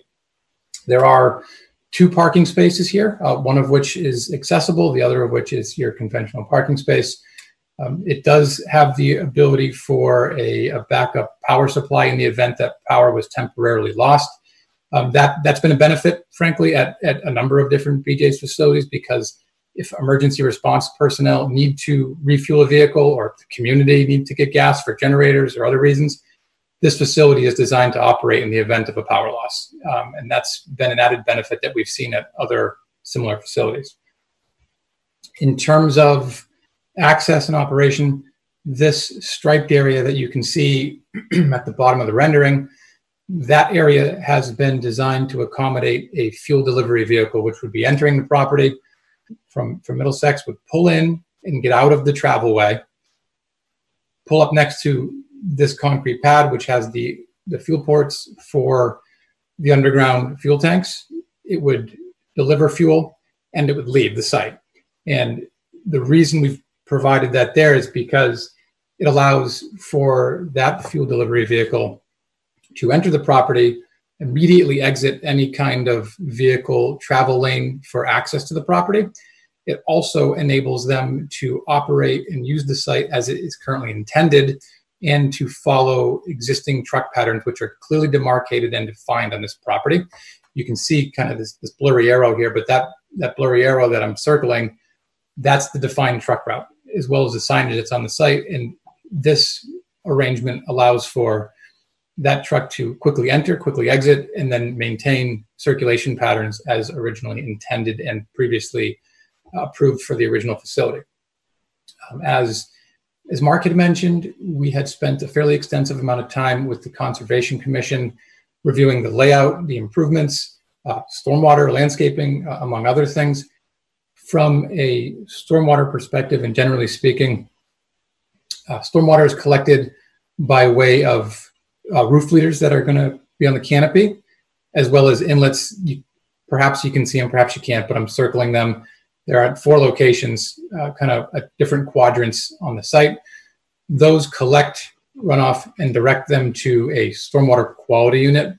That is a mechanical system that is designed to collect, treat, and attenuate stormwater flows before they're ultimately direct, directed to the existing outlet, which is located just to the north of that. Now, as was alluded to, um, we we did permit this project with the Conservation Commission. The existing resource area, the wetland resource area, is located to the north. Uh, perhaps see it. It's the thin gray line that's located that I'm tracing here. Um, this, this project does not propose any work beyond the existing limit of the curb that's immediately proximate to that wetland system. But for some of the landscaping that we're doing in here and some of the pavement that is being removed, so as, as Mark mentioned, this project has been unanimously approved by the Conservation Commission. We attended multiple hearings, worked through a number of comments, and that, that feedback was, was uh, welcome and, and, and frankly make this project, project better. Um, as, as far as lighting is concerned, the, the project does have LED lighting under the canopy to, to illuminate the concrete pad and the fueling positions that are directly below it. Those lights are, as I mentioned, LED but also downward facing and recessed into the canopy to provide very directional lighting. And, as such, does not provide kind of an expanded halo that, that might extend beyond the concrete pad. Uh, at select locations, we also have pole mounted lights that are intended to illuminate specific intersections or driveway patterns. Um, those are also LED. They are shielded and cut off, so they're they're not creating the halo or the upward glow and again, uh, very directional and for specific purposes. This project, as you, you may have guessed, does result in the reduction of the overall parking that is currently provided at the property. Currently, the property has 429 existing spaces. With the construction of this fueling facility, it would have 344 spaces, which still exceeds the minimum requirement of 322 spaces that is described in the city's zoning ordinance. So it does still have an exceedance of parking as it relates to the ordinance, even with the construction of the fueling facility. And, and as I'd mentioned, uh, this this particular portion of the parking lot was was specifically selected because it is hardly utilized, if at all, and, and represents a, fairly well underutilized portion of the property and, and makes a lot of sense uh, in, in that regard and also strictly from an operational perspective. Uh, utilities, uh, this particular kiosk is going to be serviced by electric, water, and sewer uh, for simply the, the staff members that are going to be occupying and using this facility it's not a very high demand at all. It's, it's simply just for for the employees who might be utilizing um, kiosk during during business hours. Business hours for this particular facility are proposed to be from 7 a.m. to 10 p.m., which which is uh, fairly consistent with with BJ's operations. You might see different hours at, at other facilities, but this particular one is proposed to be open from 7 a.m. to 10 p.m. and and is a members only facility, as I believe Patrick mentioned at the opening uh, comments. I'm going to take a deep breath and pause. I've been talking for a few minutes. If anybody has any additional questions or, or things you'd like me to clarify before we, we kind of wrap up, and what I'd like to do is have Sean from Vanasse talk about some of the traffic, but I didn't want to skip over any questions you might have on some of the site or engineering components. Austin, just one point of clarification I wanted to make, and I, I, I think all the, the board members understood, but so the kiosk itself in the middle is just a 200 square foot uh, building. So that's where the attendant would be, and the dispenser islands themselves would be, you know, to the left and to the right of, of where the kiosk is. So um, there's no fuel dispensing happening from the kiosk itself. I, I think that that was. Um, again, everyone understands that, but I just wanted to make that clear. So. Thank you. Any questions from board members? Why doesn't the uh, the proponent continue with the presentation? Okay. Sure. Um, so what I think, uh, Mark, and if you want to segue that, you're welcome to. Um, I think what we'd like to have is Sean Kelly from Vanasse talk about his assessment of the traffic and, and what's resulted from that. Uh, thank you, Austin. Uh, good evening, Mr. Chairman and, and members of the board. Um, again, for the record, Sean Kelly, uh, traffic engineer with Vanasse Associates. On behalf of the project team, um, thank you again for, for, hosting this, this meeting tonight. What I'd like to do is take a few minutes to walk you through our traffic assessment, um, how it was conducted, what our findings were, what our recommendations are, and I'd be happy to answer any questions uh, members of the board may have. Could advance, Austin? Uh, I think you have the slides, Sean. Oh, I have it. Okay. yeah, so you got to share your screen, I believe.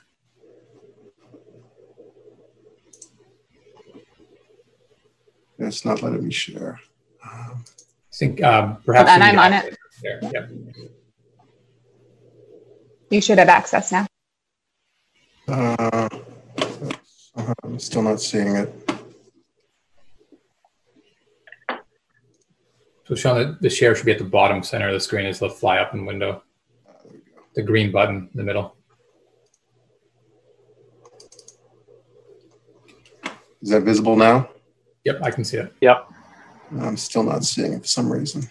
Um, bear with me. I apologize if this isn't coming up.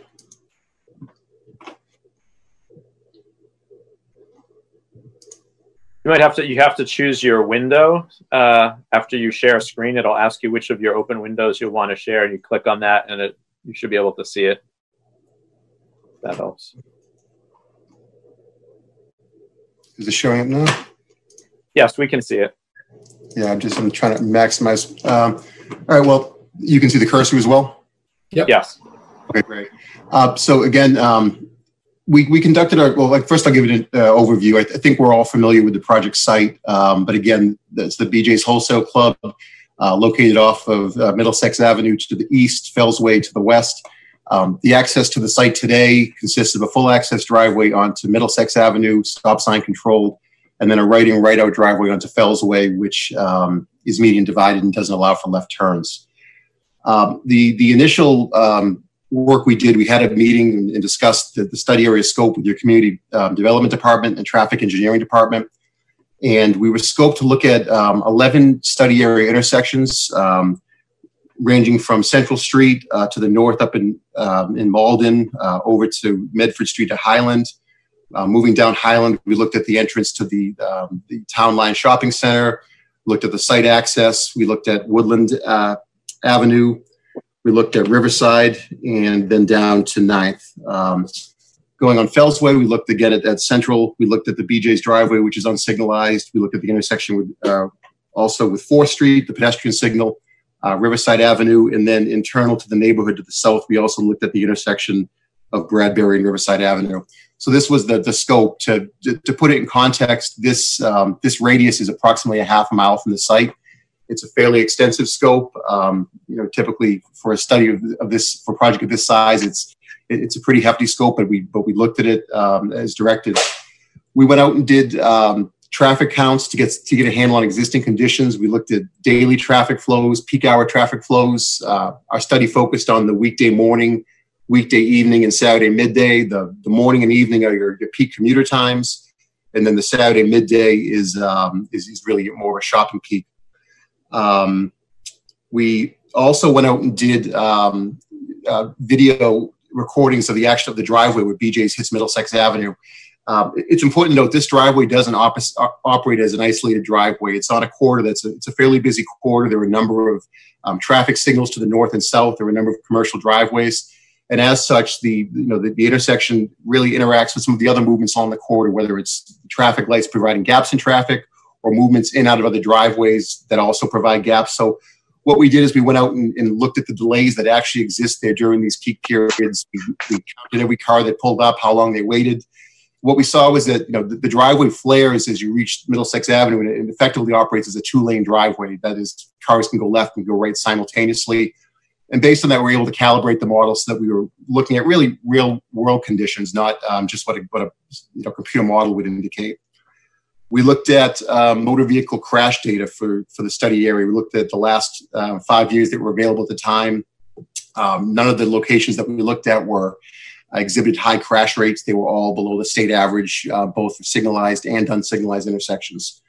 So that that, that really is, uh, in a nutshell, the, the existing condition assessment. We went out and looked at how things are today. Uh, we projected out into the future to account for uh, growth in background traffic, both independent of any project and then also project specific. Again, we, we consulted with the Community Development Department. They identified a number of projects um, the 320 Middlesex Avenue apartments to the north of us, uh, Station Landing, 61 Locust, um, the Meadow Glen Mall redevelopment, um, future development at River's Edge. So we, we obtained all those studies, factored in those volumes, and, and, and basically assigned those trips into the study area so that we were accounting for that growth uh, in the future. With respect to the project itself, um, we rely on data that's published by the, the Institute of Transportation Engineers, or the ITE. Uh, and the ITE um, provides data for, for land use code 944 gasoline service station um, based on the number of pumps. It tells you how many trips you can expect to have on an hourly basis, uh, which is shown in this first column, total driveway volume. I think it's it's worth pointing out that uh, this data isn't specific to a to a BJ store. This is just any typical gasoline service station. So um, some of these trips, you know, may be things that, that we simply don't offer. You know, we won't have a convenience uh, store component where someone stops in to pick up a pack of cigarettes or play the lottery or get a drink. Um, we won't have a service station. No one's going to go there to get an oil change or get their brakes done. It's it's really purely for for fueling, and it's it's only for gasoline. So, um, but these are the ITE numbers. We expect, that given that Sean, I, just want to make sure. Um, I can't actually see that screen. I want to make sure that um, is is that on for everyone right now? The screen that Sean, Sean's referring to. Yes. Okay, great. Sorry about that. Oh, no problem. Um, so during, particularly during the evening and the Saturday hours, we expect that a, a significant portion of this traffic is, is going to be internal trips. That is, people that are already shopping at BJ's um, will either get gas before they go to BJ's or after they go to BJ's. Um, and when we when we counted similar facilities that that weren't exclusive to BJ's customers, what we saw was that you know, up to 30% of these trips are, are internal. Given that if you're not a customer, you can't shop here, we expect that particularly during the evening and Saturday peaks when traffic's busy, much of our traffic, half of it will be customers that are already going to the store. They either gas up before or gas up after. In the morning, we took a more modest 10% um, internal capture simply because the, the store isn't that busy and we, we, there isn't a volume to, to, to justify that. Uh, the ITE data also indicates that you know 40 to 60 percent of, of, gas station trips, and actually ranges as high as 87 percent, are pass by trips. That is, uh, you know, you're driving by the site, um, you know, you're en route to another destination, but you'll pop in and get gas and, and then continue on your way. Uh, you know, this the BJ's Club serves uh, residents in this community, many that travel on Fells Way or Middlesex Avenue for commuting purposes or other purposes, and, and we feel that you know we took a modest 25 percent, which is these people, you know, when they're driving in that area, even if they're not shopping at BJ's, simply because there is a bit of a discount. And again, you have to be a member that they would become off the, the core travel that's already there. So when you net all this out, what you end up with is, um, in terms of the actual new trips, you know, in the morning, we're going to have about 40 new customers arriving, 40 new customers leaving. Um, evening 30 in 30 out and then saturday midday it's, it's again is about 30 and 30 out so that's the the level of, of total increase in new trips, both coming out Middlesex Ave and going out Fells Way. We looked at the distribution, we assigned the trips, and this chart here essentially shows um, the, the top row is the morning, the mid row is the PM, and the last row is the Saturday. These are the increases in terms of new trips per hour that each of these intersections will accommodate. And as you see, when you're when you're proximate to the driveway on Middlesex, you know the increases are in the order of about 30 cars an hour so a car every other minute. Um, as you move away from the site, you get over towards the you know the, the Fellsway area and points up towards Malden. The volumes are even lower. You know, 15, 8. In some cases, we're down to you know five, four, five, six trips. In terms of percentage increase, um, you know, it's, it's in the order of about one to two percent or, or less in, in most of the instances. So it's not a um, not a huge increase beyond what you have today. And again, just to reiterate, these have these are all existing um, BJ's customers. We looked at the impacts to operations um, in terms of delays, and, in almost all instances, the delays that an average motorist will experience beyond what they have um, in the future, independent of this project, are one to two seconds, which you know, quite frankly, is typically uh, not noticeable to the to your average motorist. Um, in terms of our recommendations, they're, they're really focused on you know site access, circulation, making sure that you know, the site operates in a safe and efficient manner. You know, we recommended that they they regularly you know review the access onto both uh, Middlesex Ave and Fells Way. That you know pavement markings and signage, to the extent they have to be replaced, are done in accordance with MUTCD design criteria. Um, we've looked at the fueling deliveries and the auto turn analyses to ensure that that works, that the trucks can get in and get out without impeding inbound and outbound flows at the driveway and the networks as well.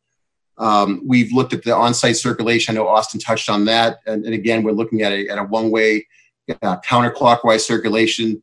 The driveway into the fueling facility has been situated so it's 300 feet back from Middlesex. It provides storage for um, about 15 vehicles, which is more than you would ever need. There's, there's no conflict. There won't be any friction between people going in and out of the fueling facility and people entering and exiting the site from the main access drive. Um, so, you know, with these measures in place, we're confident that the project um, impacts will be will be de minimis. And and again, we expect the bulk of this traffic will be either people that are already shopping at BJ's with their current memberships or members that are again, you know, driving in the area. We, I mean, if you think about it from a the way you, if you ever think about how many times you've left your house specifically just to go and fill up your gas tank and come home, um, you probably don't do it that often. It's it's typically part of a multi-purpose trip. Um, and, and, given that this again is a is a members only club, we expect that that will, will certainly be the case in, in the majority of instances. Um, I guess I would just close by saying we, we did receive comments from the, the city's uh, traffic engineering department. I know there was some um, some concern that perhaps we could take a look at the, the driveway uh, aprons and look at some of the ADA accessibility and perhaps upgrade that. And it's something that we'll certainly um, you know explore further as we as this advances. Again, both of these um, driveways are on roads that are controlled um, not by the city of Medford, but by Mass DOT and DCR. So anything that we do out there would, would need to have their um, their sign off, but it, but it's something we'll certainly look at moving forward. And I think that's that's really all I have for tonight. Um, I'd be happy to answer any questions that, the members of the board have. I actually have a question, um, Andre. Sorry, Andre, you're on mute. I didn't hear.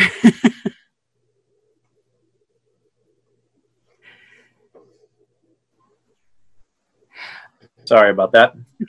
Going between windows. I couldn't find the window again.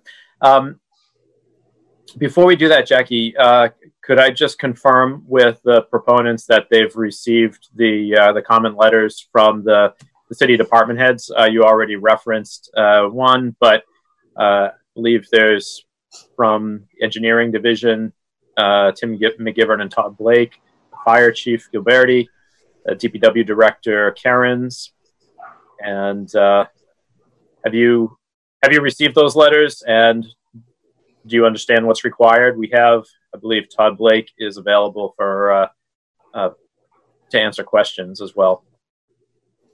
Um, yes, uh, this is Mark Vaughan, Mr. Chairman. Yeah, we, we are in receipt of all of those uh, communications from the city departments that you uh, referenced. Um, I think the only one that uh, was any of, of substance or, or um, items that need to be looked at would be the uh, the one from the city engineer, but um, and the traffic engineer. Um, so we're we're comfortable, you know, resolving those items. Um, and I think, as Sean had mentioned, to that there needs to be a follow up uh, dialogue with the city's traffic engineer on those. We're happy to have that. Uh, well, could we? Are you prepared to uh, to do uh, what they're what they're asking, or does there need to be discussion tonight about that before we proceed? I guess I would defer to uh, Sean on some of the uh, traffic related items. I, I think on the on the civil engineering side, I don't think there are any issues, Austin. But um, please, maybe uh, Sean, you could start off on the on the traffic side. Right. Well, I, I think if the, the main comments in terms of you know potential um, measures to be implemented again revolved around the, the driveways both onto uh, Middlesex and on Fells Way. Uh, the, the, current ramps are not ADA compliant, and there was a desire to have those upgraded as well as the um, the, the, crosswalks. Is and I, I, don't I don't see that as something that you know we, we can't explore. Um, I don't I don't see an issue there. Some of the issues in terms of potential striping, we, we would need to review again with DOT again, it's, it's, it's their quarter, and ultimately they'll have they'll have jurisdiction as to what we can do out there. And then, and then, Mr. Chair, that with respect to the comments from the city engineering department, they were um, thoughtful and, and highly technical in nature, but um, there were only a handful of them that require any slight modifications to the plan, and it's more of a technical refinement, I guess I would call that. And we have we have no issue addressing those I spoke to Mr. McGivern um, on multiple occasions and, and feel very comfortable that those comments are, are not going to impact the plan. So, because since we are we have a public hearing and we are considering site plan review and a, and a recommendation uh, as early as tonight, I, I guess we would like to know whether you are prepared to, which ones you're prepared to accept, and if you have uh, issues with any of them, which ones you are not. We could go through them one by one uh, if you need to. Um, with, with respect to the, the comments provided by the city engineer, uh, yes. independent of the traffic discussion, we're prepared to accept those comments. In fact, we've already begun to just make those refinements to the plan to address those. Great, thank you. Uh, on the traffic side, uh, could we have a little bit more discussion about that? Uh, so uh, this is Mark Vaughan again. I'm going to defer to Sean, but I, I think um, some of that may be related to the the state and the DCR jurisdiction over some of those roads in terms of what can be um, accommodated. So I think to some degree we may be dependent upon that. Is that correct, Sean? That's right. I, I think the the upgrade of the of the accessibility, um, you know, certainly something that we could. I don't see an issue with that. There was some comments about looking at. Um, I know there was a question about you know should there be a pedestrian connection to the neighborhood to the south.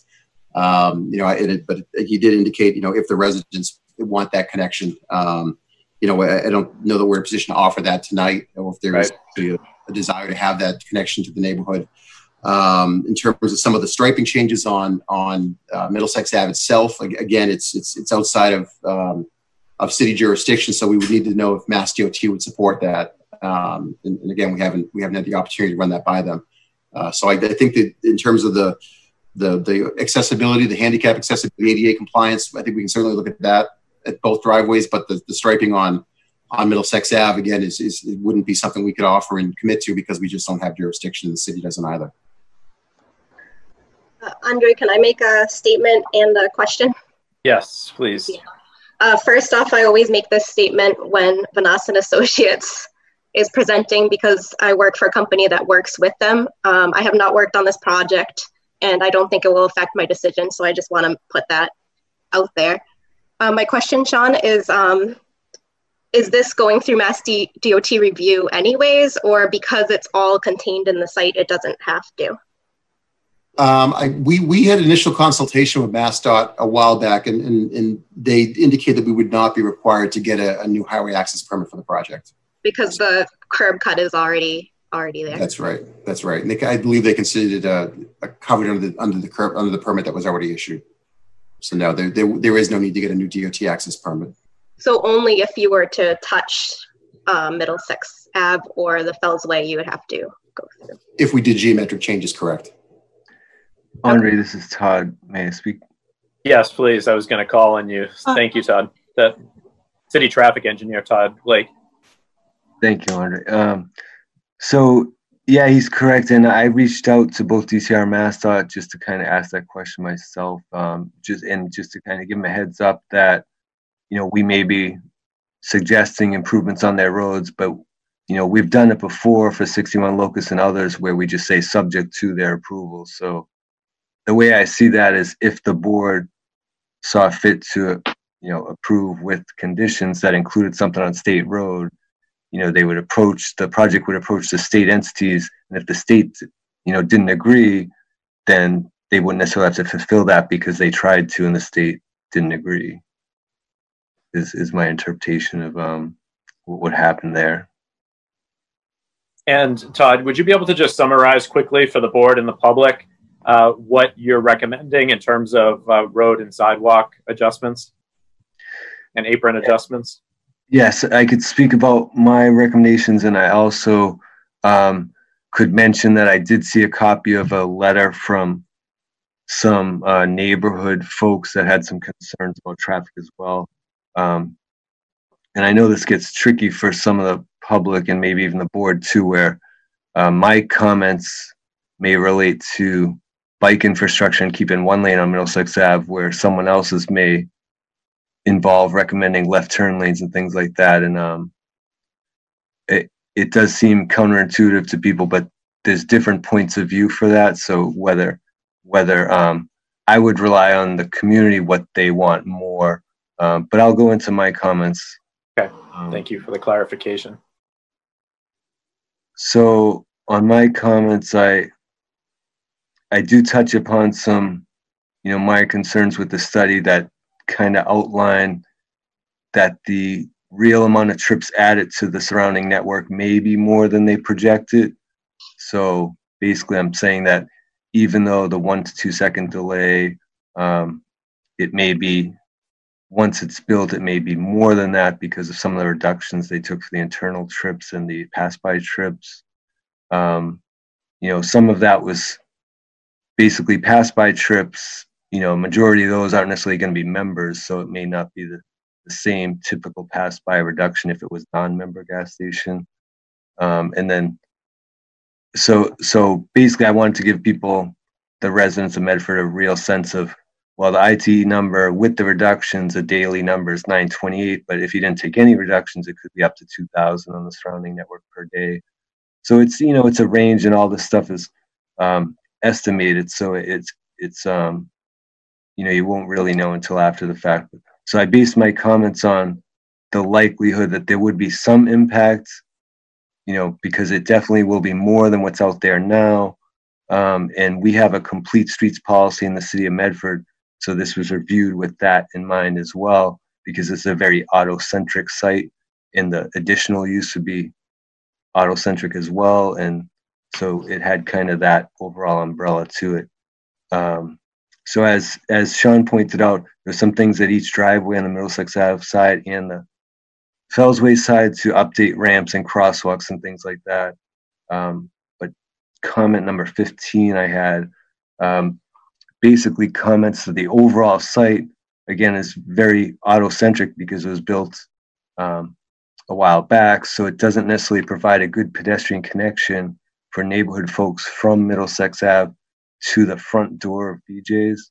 So even though the um, the proposal is for the gas station use, it's it's part of the overall site, and um, it's very auto-centric. And some of the things that they're doing at the gas station actually further make it less accessible for pedestrians to get from the neighborhood to the store. So we recommended to improve pedestrian access from Middlesex Ave to the retail entrance and from Fellsway to the retail entrance. So within the site itself, there are, there's a lack of sidewalks to get all the way from Middlesex Ave to the retail.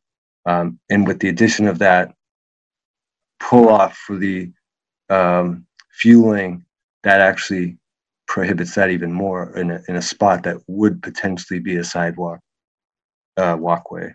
Um, I did mention a potential connection to Woodruff Ave to the south because on Street View I noticed there was a break in the fence, and we've all encountered other sites where that type of stuff happens. And some, depending on the location, some neighborhoods and residents want to formalize those connections and some don't. So I rely on whatever the community wants. If they want to formalize that, I'm saying that BJ should formalize it. But if they don't, then they should keep the fence um, repaired in a good condition. So, so that there was a break in the fence on the south side, closest to the um, power substation.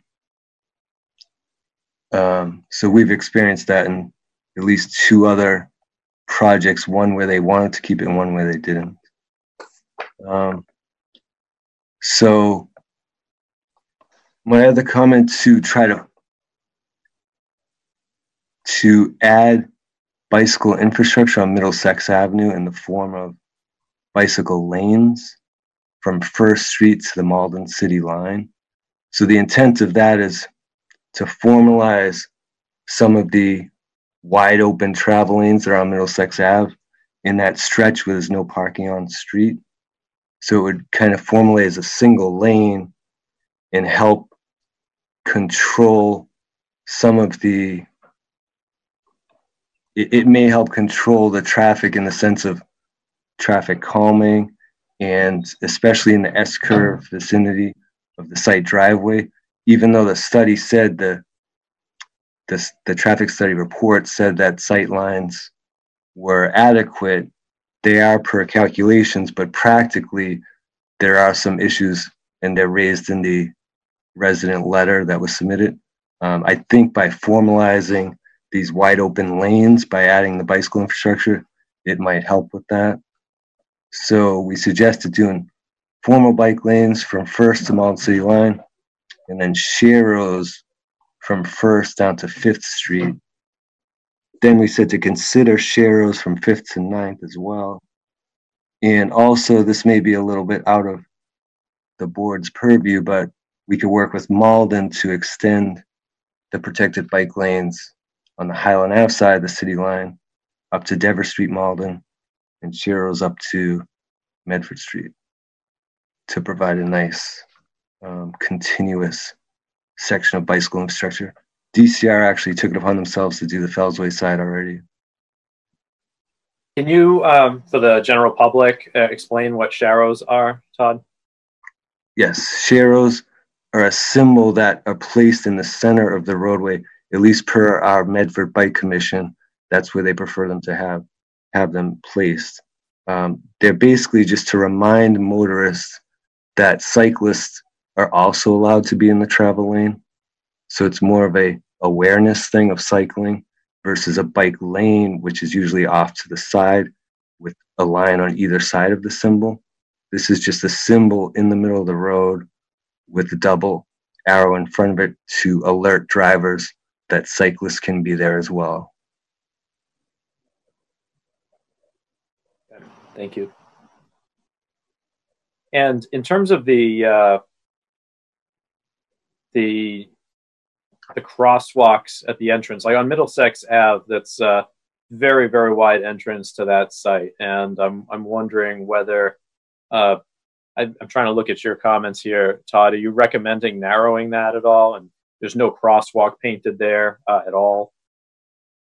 Um, it, it would it would be a good idea to narrow them, and I actually did have that verbiage in my original comments for the Fellsway Ave side. But I do also know that to accommodate the truck turns for the deliveries in the back to BJ's and also a potential fuel and truck, that it's likely that they were already designed in the sense of, you know, to accommodate those. So, so I don't, I didn't necessarily ultimately think that they could be narrowed without um, impacting, facilitating the truck turns in and out. But it should, be, it is a good point. It, it could be looked at, even if they could be narrowed by a couple feet on either side. Yeah, there's no crosswalk painted there at all. So at a minimum, um, yeah, the, yeah, the crosswalks and ramps. There's no crosswalk. They should paint that. That's in the comment. And, And also, the, si- the sidewalk is also in uh, poor condition. I think you had that in your comments. yeah, I think Tim covered those in his. It's not uncommon to reconstruct the sidewalk and the entire length of the property, which is, you know, something we've been consistent with with other projects like this. Um, the ramps, although they exist, they're not compliant, as, as Sean pointed out. They'll look at that. So the, really thing that stuck out is the the walkway within the site because it's a considerable distance from Middlesex to the retail entrance. And the left hand side of the driveway entering is just a green space buffer right now, and the right side will become that fueling station pullover. So there'd be basically no walkway if a neighborhood person wanted to walk, even though it's a um, wholesale club. You know, someone could go there for just a small trip on a bicycle or walking. And right now, they would basically be forced to walk in the center of the driveway. Uh, so, Mr. Sean Kelly, could you respond to uh, some of these issues that have just been raised? And Right. Well, well, again, I, just just to reiterate, I, I don't I don't see this as going to be any issue in terms of you know reconstructing a wheelchair ramp to get get it to meet current ADA criteria.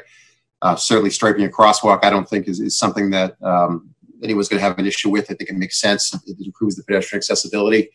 Again, the the bicycle lanes, you know, we we we can't um, we can't commit to that unless there was a you know caveat that it require Mass DOT approval because they may they may not want to have the bike lane. It, it's it's tough to say without you know running it by them. It's their jurisdiction, but but I think that the driveway components make sense, and, and if there is a way to improve pedestrian accessibility from Middlesex, um, you know, it's something I think we can look at.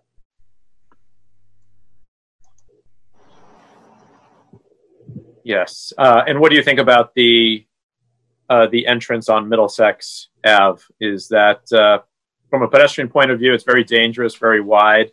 Uh, it's great that you could be willing to put a crosswalk in. Can we uh, and ramps? Are you willing to uh, be able to na- narrow that at all? On, onto Middlesex, you said. Uh, yeah. Uh, I don't know that we want to. The entrance in particular, it's a hu- it's a it's a really huge entrance. Um, Uh, we are we talking Middlesex or Fellsway? no, Middlesex.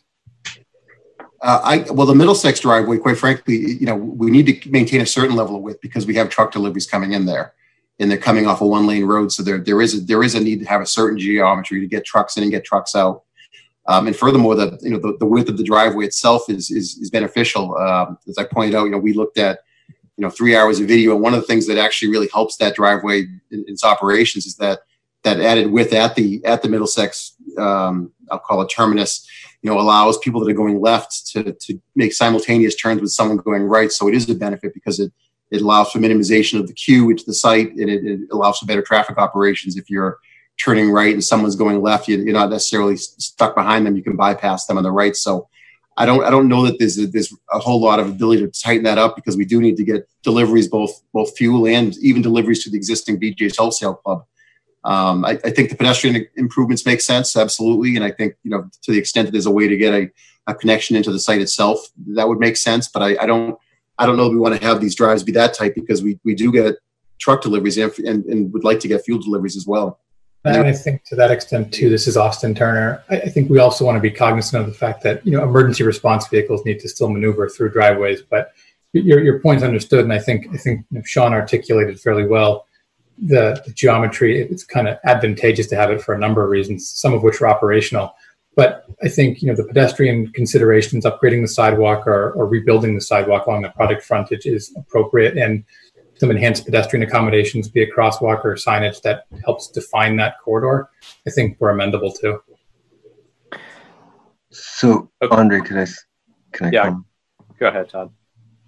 So this gets back into some of the catch 22 with traffic. Um, so the driveway itself, yes, to allow right turns and left turns simultaneously out helps with queuing in the site and it helps with operations so those folks don't have to wait as long. But it's also, you know, if you were to make it one lane, it could be better for sight lines because when vehicles are stacked side by side, they could prohibit each other. And um, so there may be a way to accommodate trucks as well as make the shorter crossings potentially if you investigate a median instead. So instead of shortening and narrowing on both sides, you might be able to look at a median to provide a refuge halfway across. And I know that would eat into space, but if you ate into the space that the project folks are saying for a left and right turn out, it would revert back to operating as a one lane and the queue would only really impact the site, not the street. Um, and it would provide potentially shorter crossings and make it feel less wide. Um, the other comment, it didn't seem like Sean Austin, unless I missed it, commented as much on the connection from the street all the way to the retail entrance. So if we were, we could we could potentially consider a a connection, a pedestrian connection from Middlesex. I think the the spot that struck me as the, the highest potential for for that would be along the National Grid Electric substation. There is there is uh, some some buffer there that runs along the side of the driveway that perhaps could accommodate some pedestrian accommodations, and then maybe look at opportunities to to do that in some of the islands that flank the primary entrance driveway as well. Uh, I don't know if that geometry exists, and, and just frankly, when I'm shopping at BJ's, I don't know um, how frequently I drive in there and then carry a pallet of water out. This walking, usually I'm in a car, so I don't know that some of the products here are are are overly conducive to, to being on foot. But if if that's the preference of this particular board, that we look to see if we can accommodate additional pedestrian connectivity, we'd, we'd be happy to do that. So let me just, uh, I just want to share my screen for a moment because I want to share what, uh, what I'm talking about here.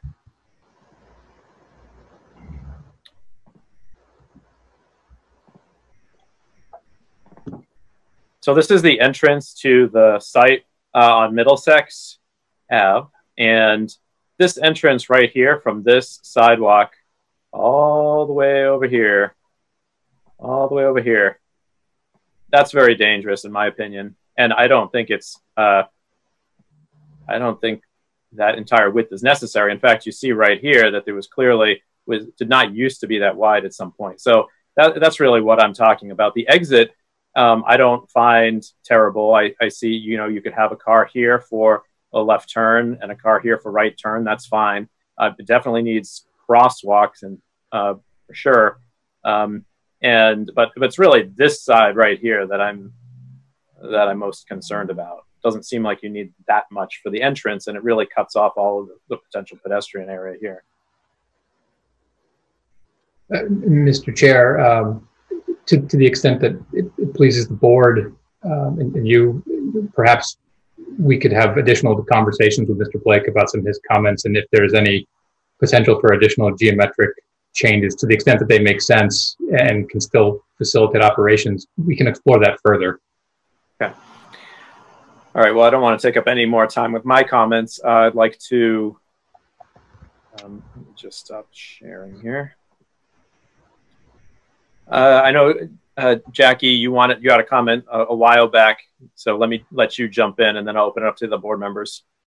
Yes, mine is uh, going back to um, the traffic, and I just want I wanted clarity on one. I see that we're doing uh, that. Um, general use estimates were uh, used, um, and I'm a little thrown off by that only for the simple fact that as uh, Todd Blake, our uh, the city's uh, transportation engineer, has pointed out, Middlesex Ave is hugely autocentric. I already know that there's traffic congestion up and down Middlesex Avenue, and so you would already be you would be adding to the existing uh, conditions, and so I'm. Uh, I deduce that there'd be more impact than described here.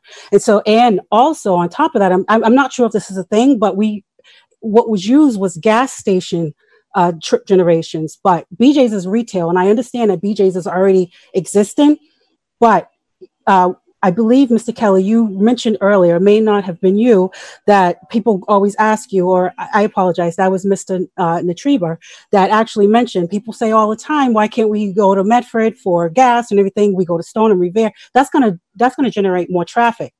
Uh, and you've noted, you've wrapped that up yourself, saying that it already generates more traffic. They have to go all the way to Stoneham and Revere. Now they're going to come all the way to Medford. So that's higher traffic generation right there. It's going to have a higher use at that BJ's. So I just, I, I just wanted to point that out about the the estimates that were used and just um, trying to figure out a little bit more about um, how you concluded to pretty much do feasible mitigation for identified issues for traffic. Right. Well, again, we, we, we did our trip generation based on the gas station component. We, we don't generate for the BJ's because you know those trips are there, and we accounted for that as part of the um, of, of, the counts that we did when we when we looked at the existing traffic going to and from. So we we've accounted for both the existing BJ's trips, you know, and the other trips. Um, I, and I, I, maybe I mischaracterized what was said. I, I think what what the way I took it was that the customers at this store wish they had the same amenities that they have at the other stores, whether it's Revere or whether it's you know Stoneham um, you know, to save 10 cents a gallon, if I lived in, you know, in, in, the neighborhood south of here, would I drive to Revere or Medford to, to save a dollar on gasoline? Probably not. Um, certainly wouldn't do it during, you know, peak commuter hours or the peak Saturday hours. I mean, we're, when you, when you, when you look at it, you know, if you're saving 10 cents a gallon, you put 10 gallons in your car, you, you're saving a dollar. I'm not going to drive that far to save a dollar. Um, I'm certainly not going to drive from Medford to Stoneham to save a dollar. I'll, I'll spend more in gas going to get the gas than I would saving saving the money. So we expect that you know this is going to be a, a it's going to be an amenity that the shoppers that are here want to have, and they they've expressed that you know other stores get it, and perhaps when they're in that area because they're members, they do fuel up. But I don't. I'd be hard pressed to think if I lived off Woodruff Avenue that I'm I'm going to take a trip up you know 95 to Stoneham to, to gas up. I'd, I'd, probably spend three dollars in, in, gas uh, just to save a dollar. So I, I, think it really is an amenity for the existing customers. Um, but we have again, you know, assumed a fairly good percentage of this is going to be new traffic. Um, but but a lot of it will be people that are already out there and, and neighbors that are BJ's members that you know maybe they fuel up at another station in the area, but now they know they can save a little bit if they if they make a move to BJ's instead.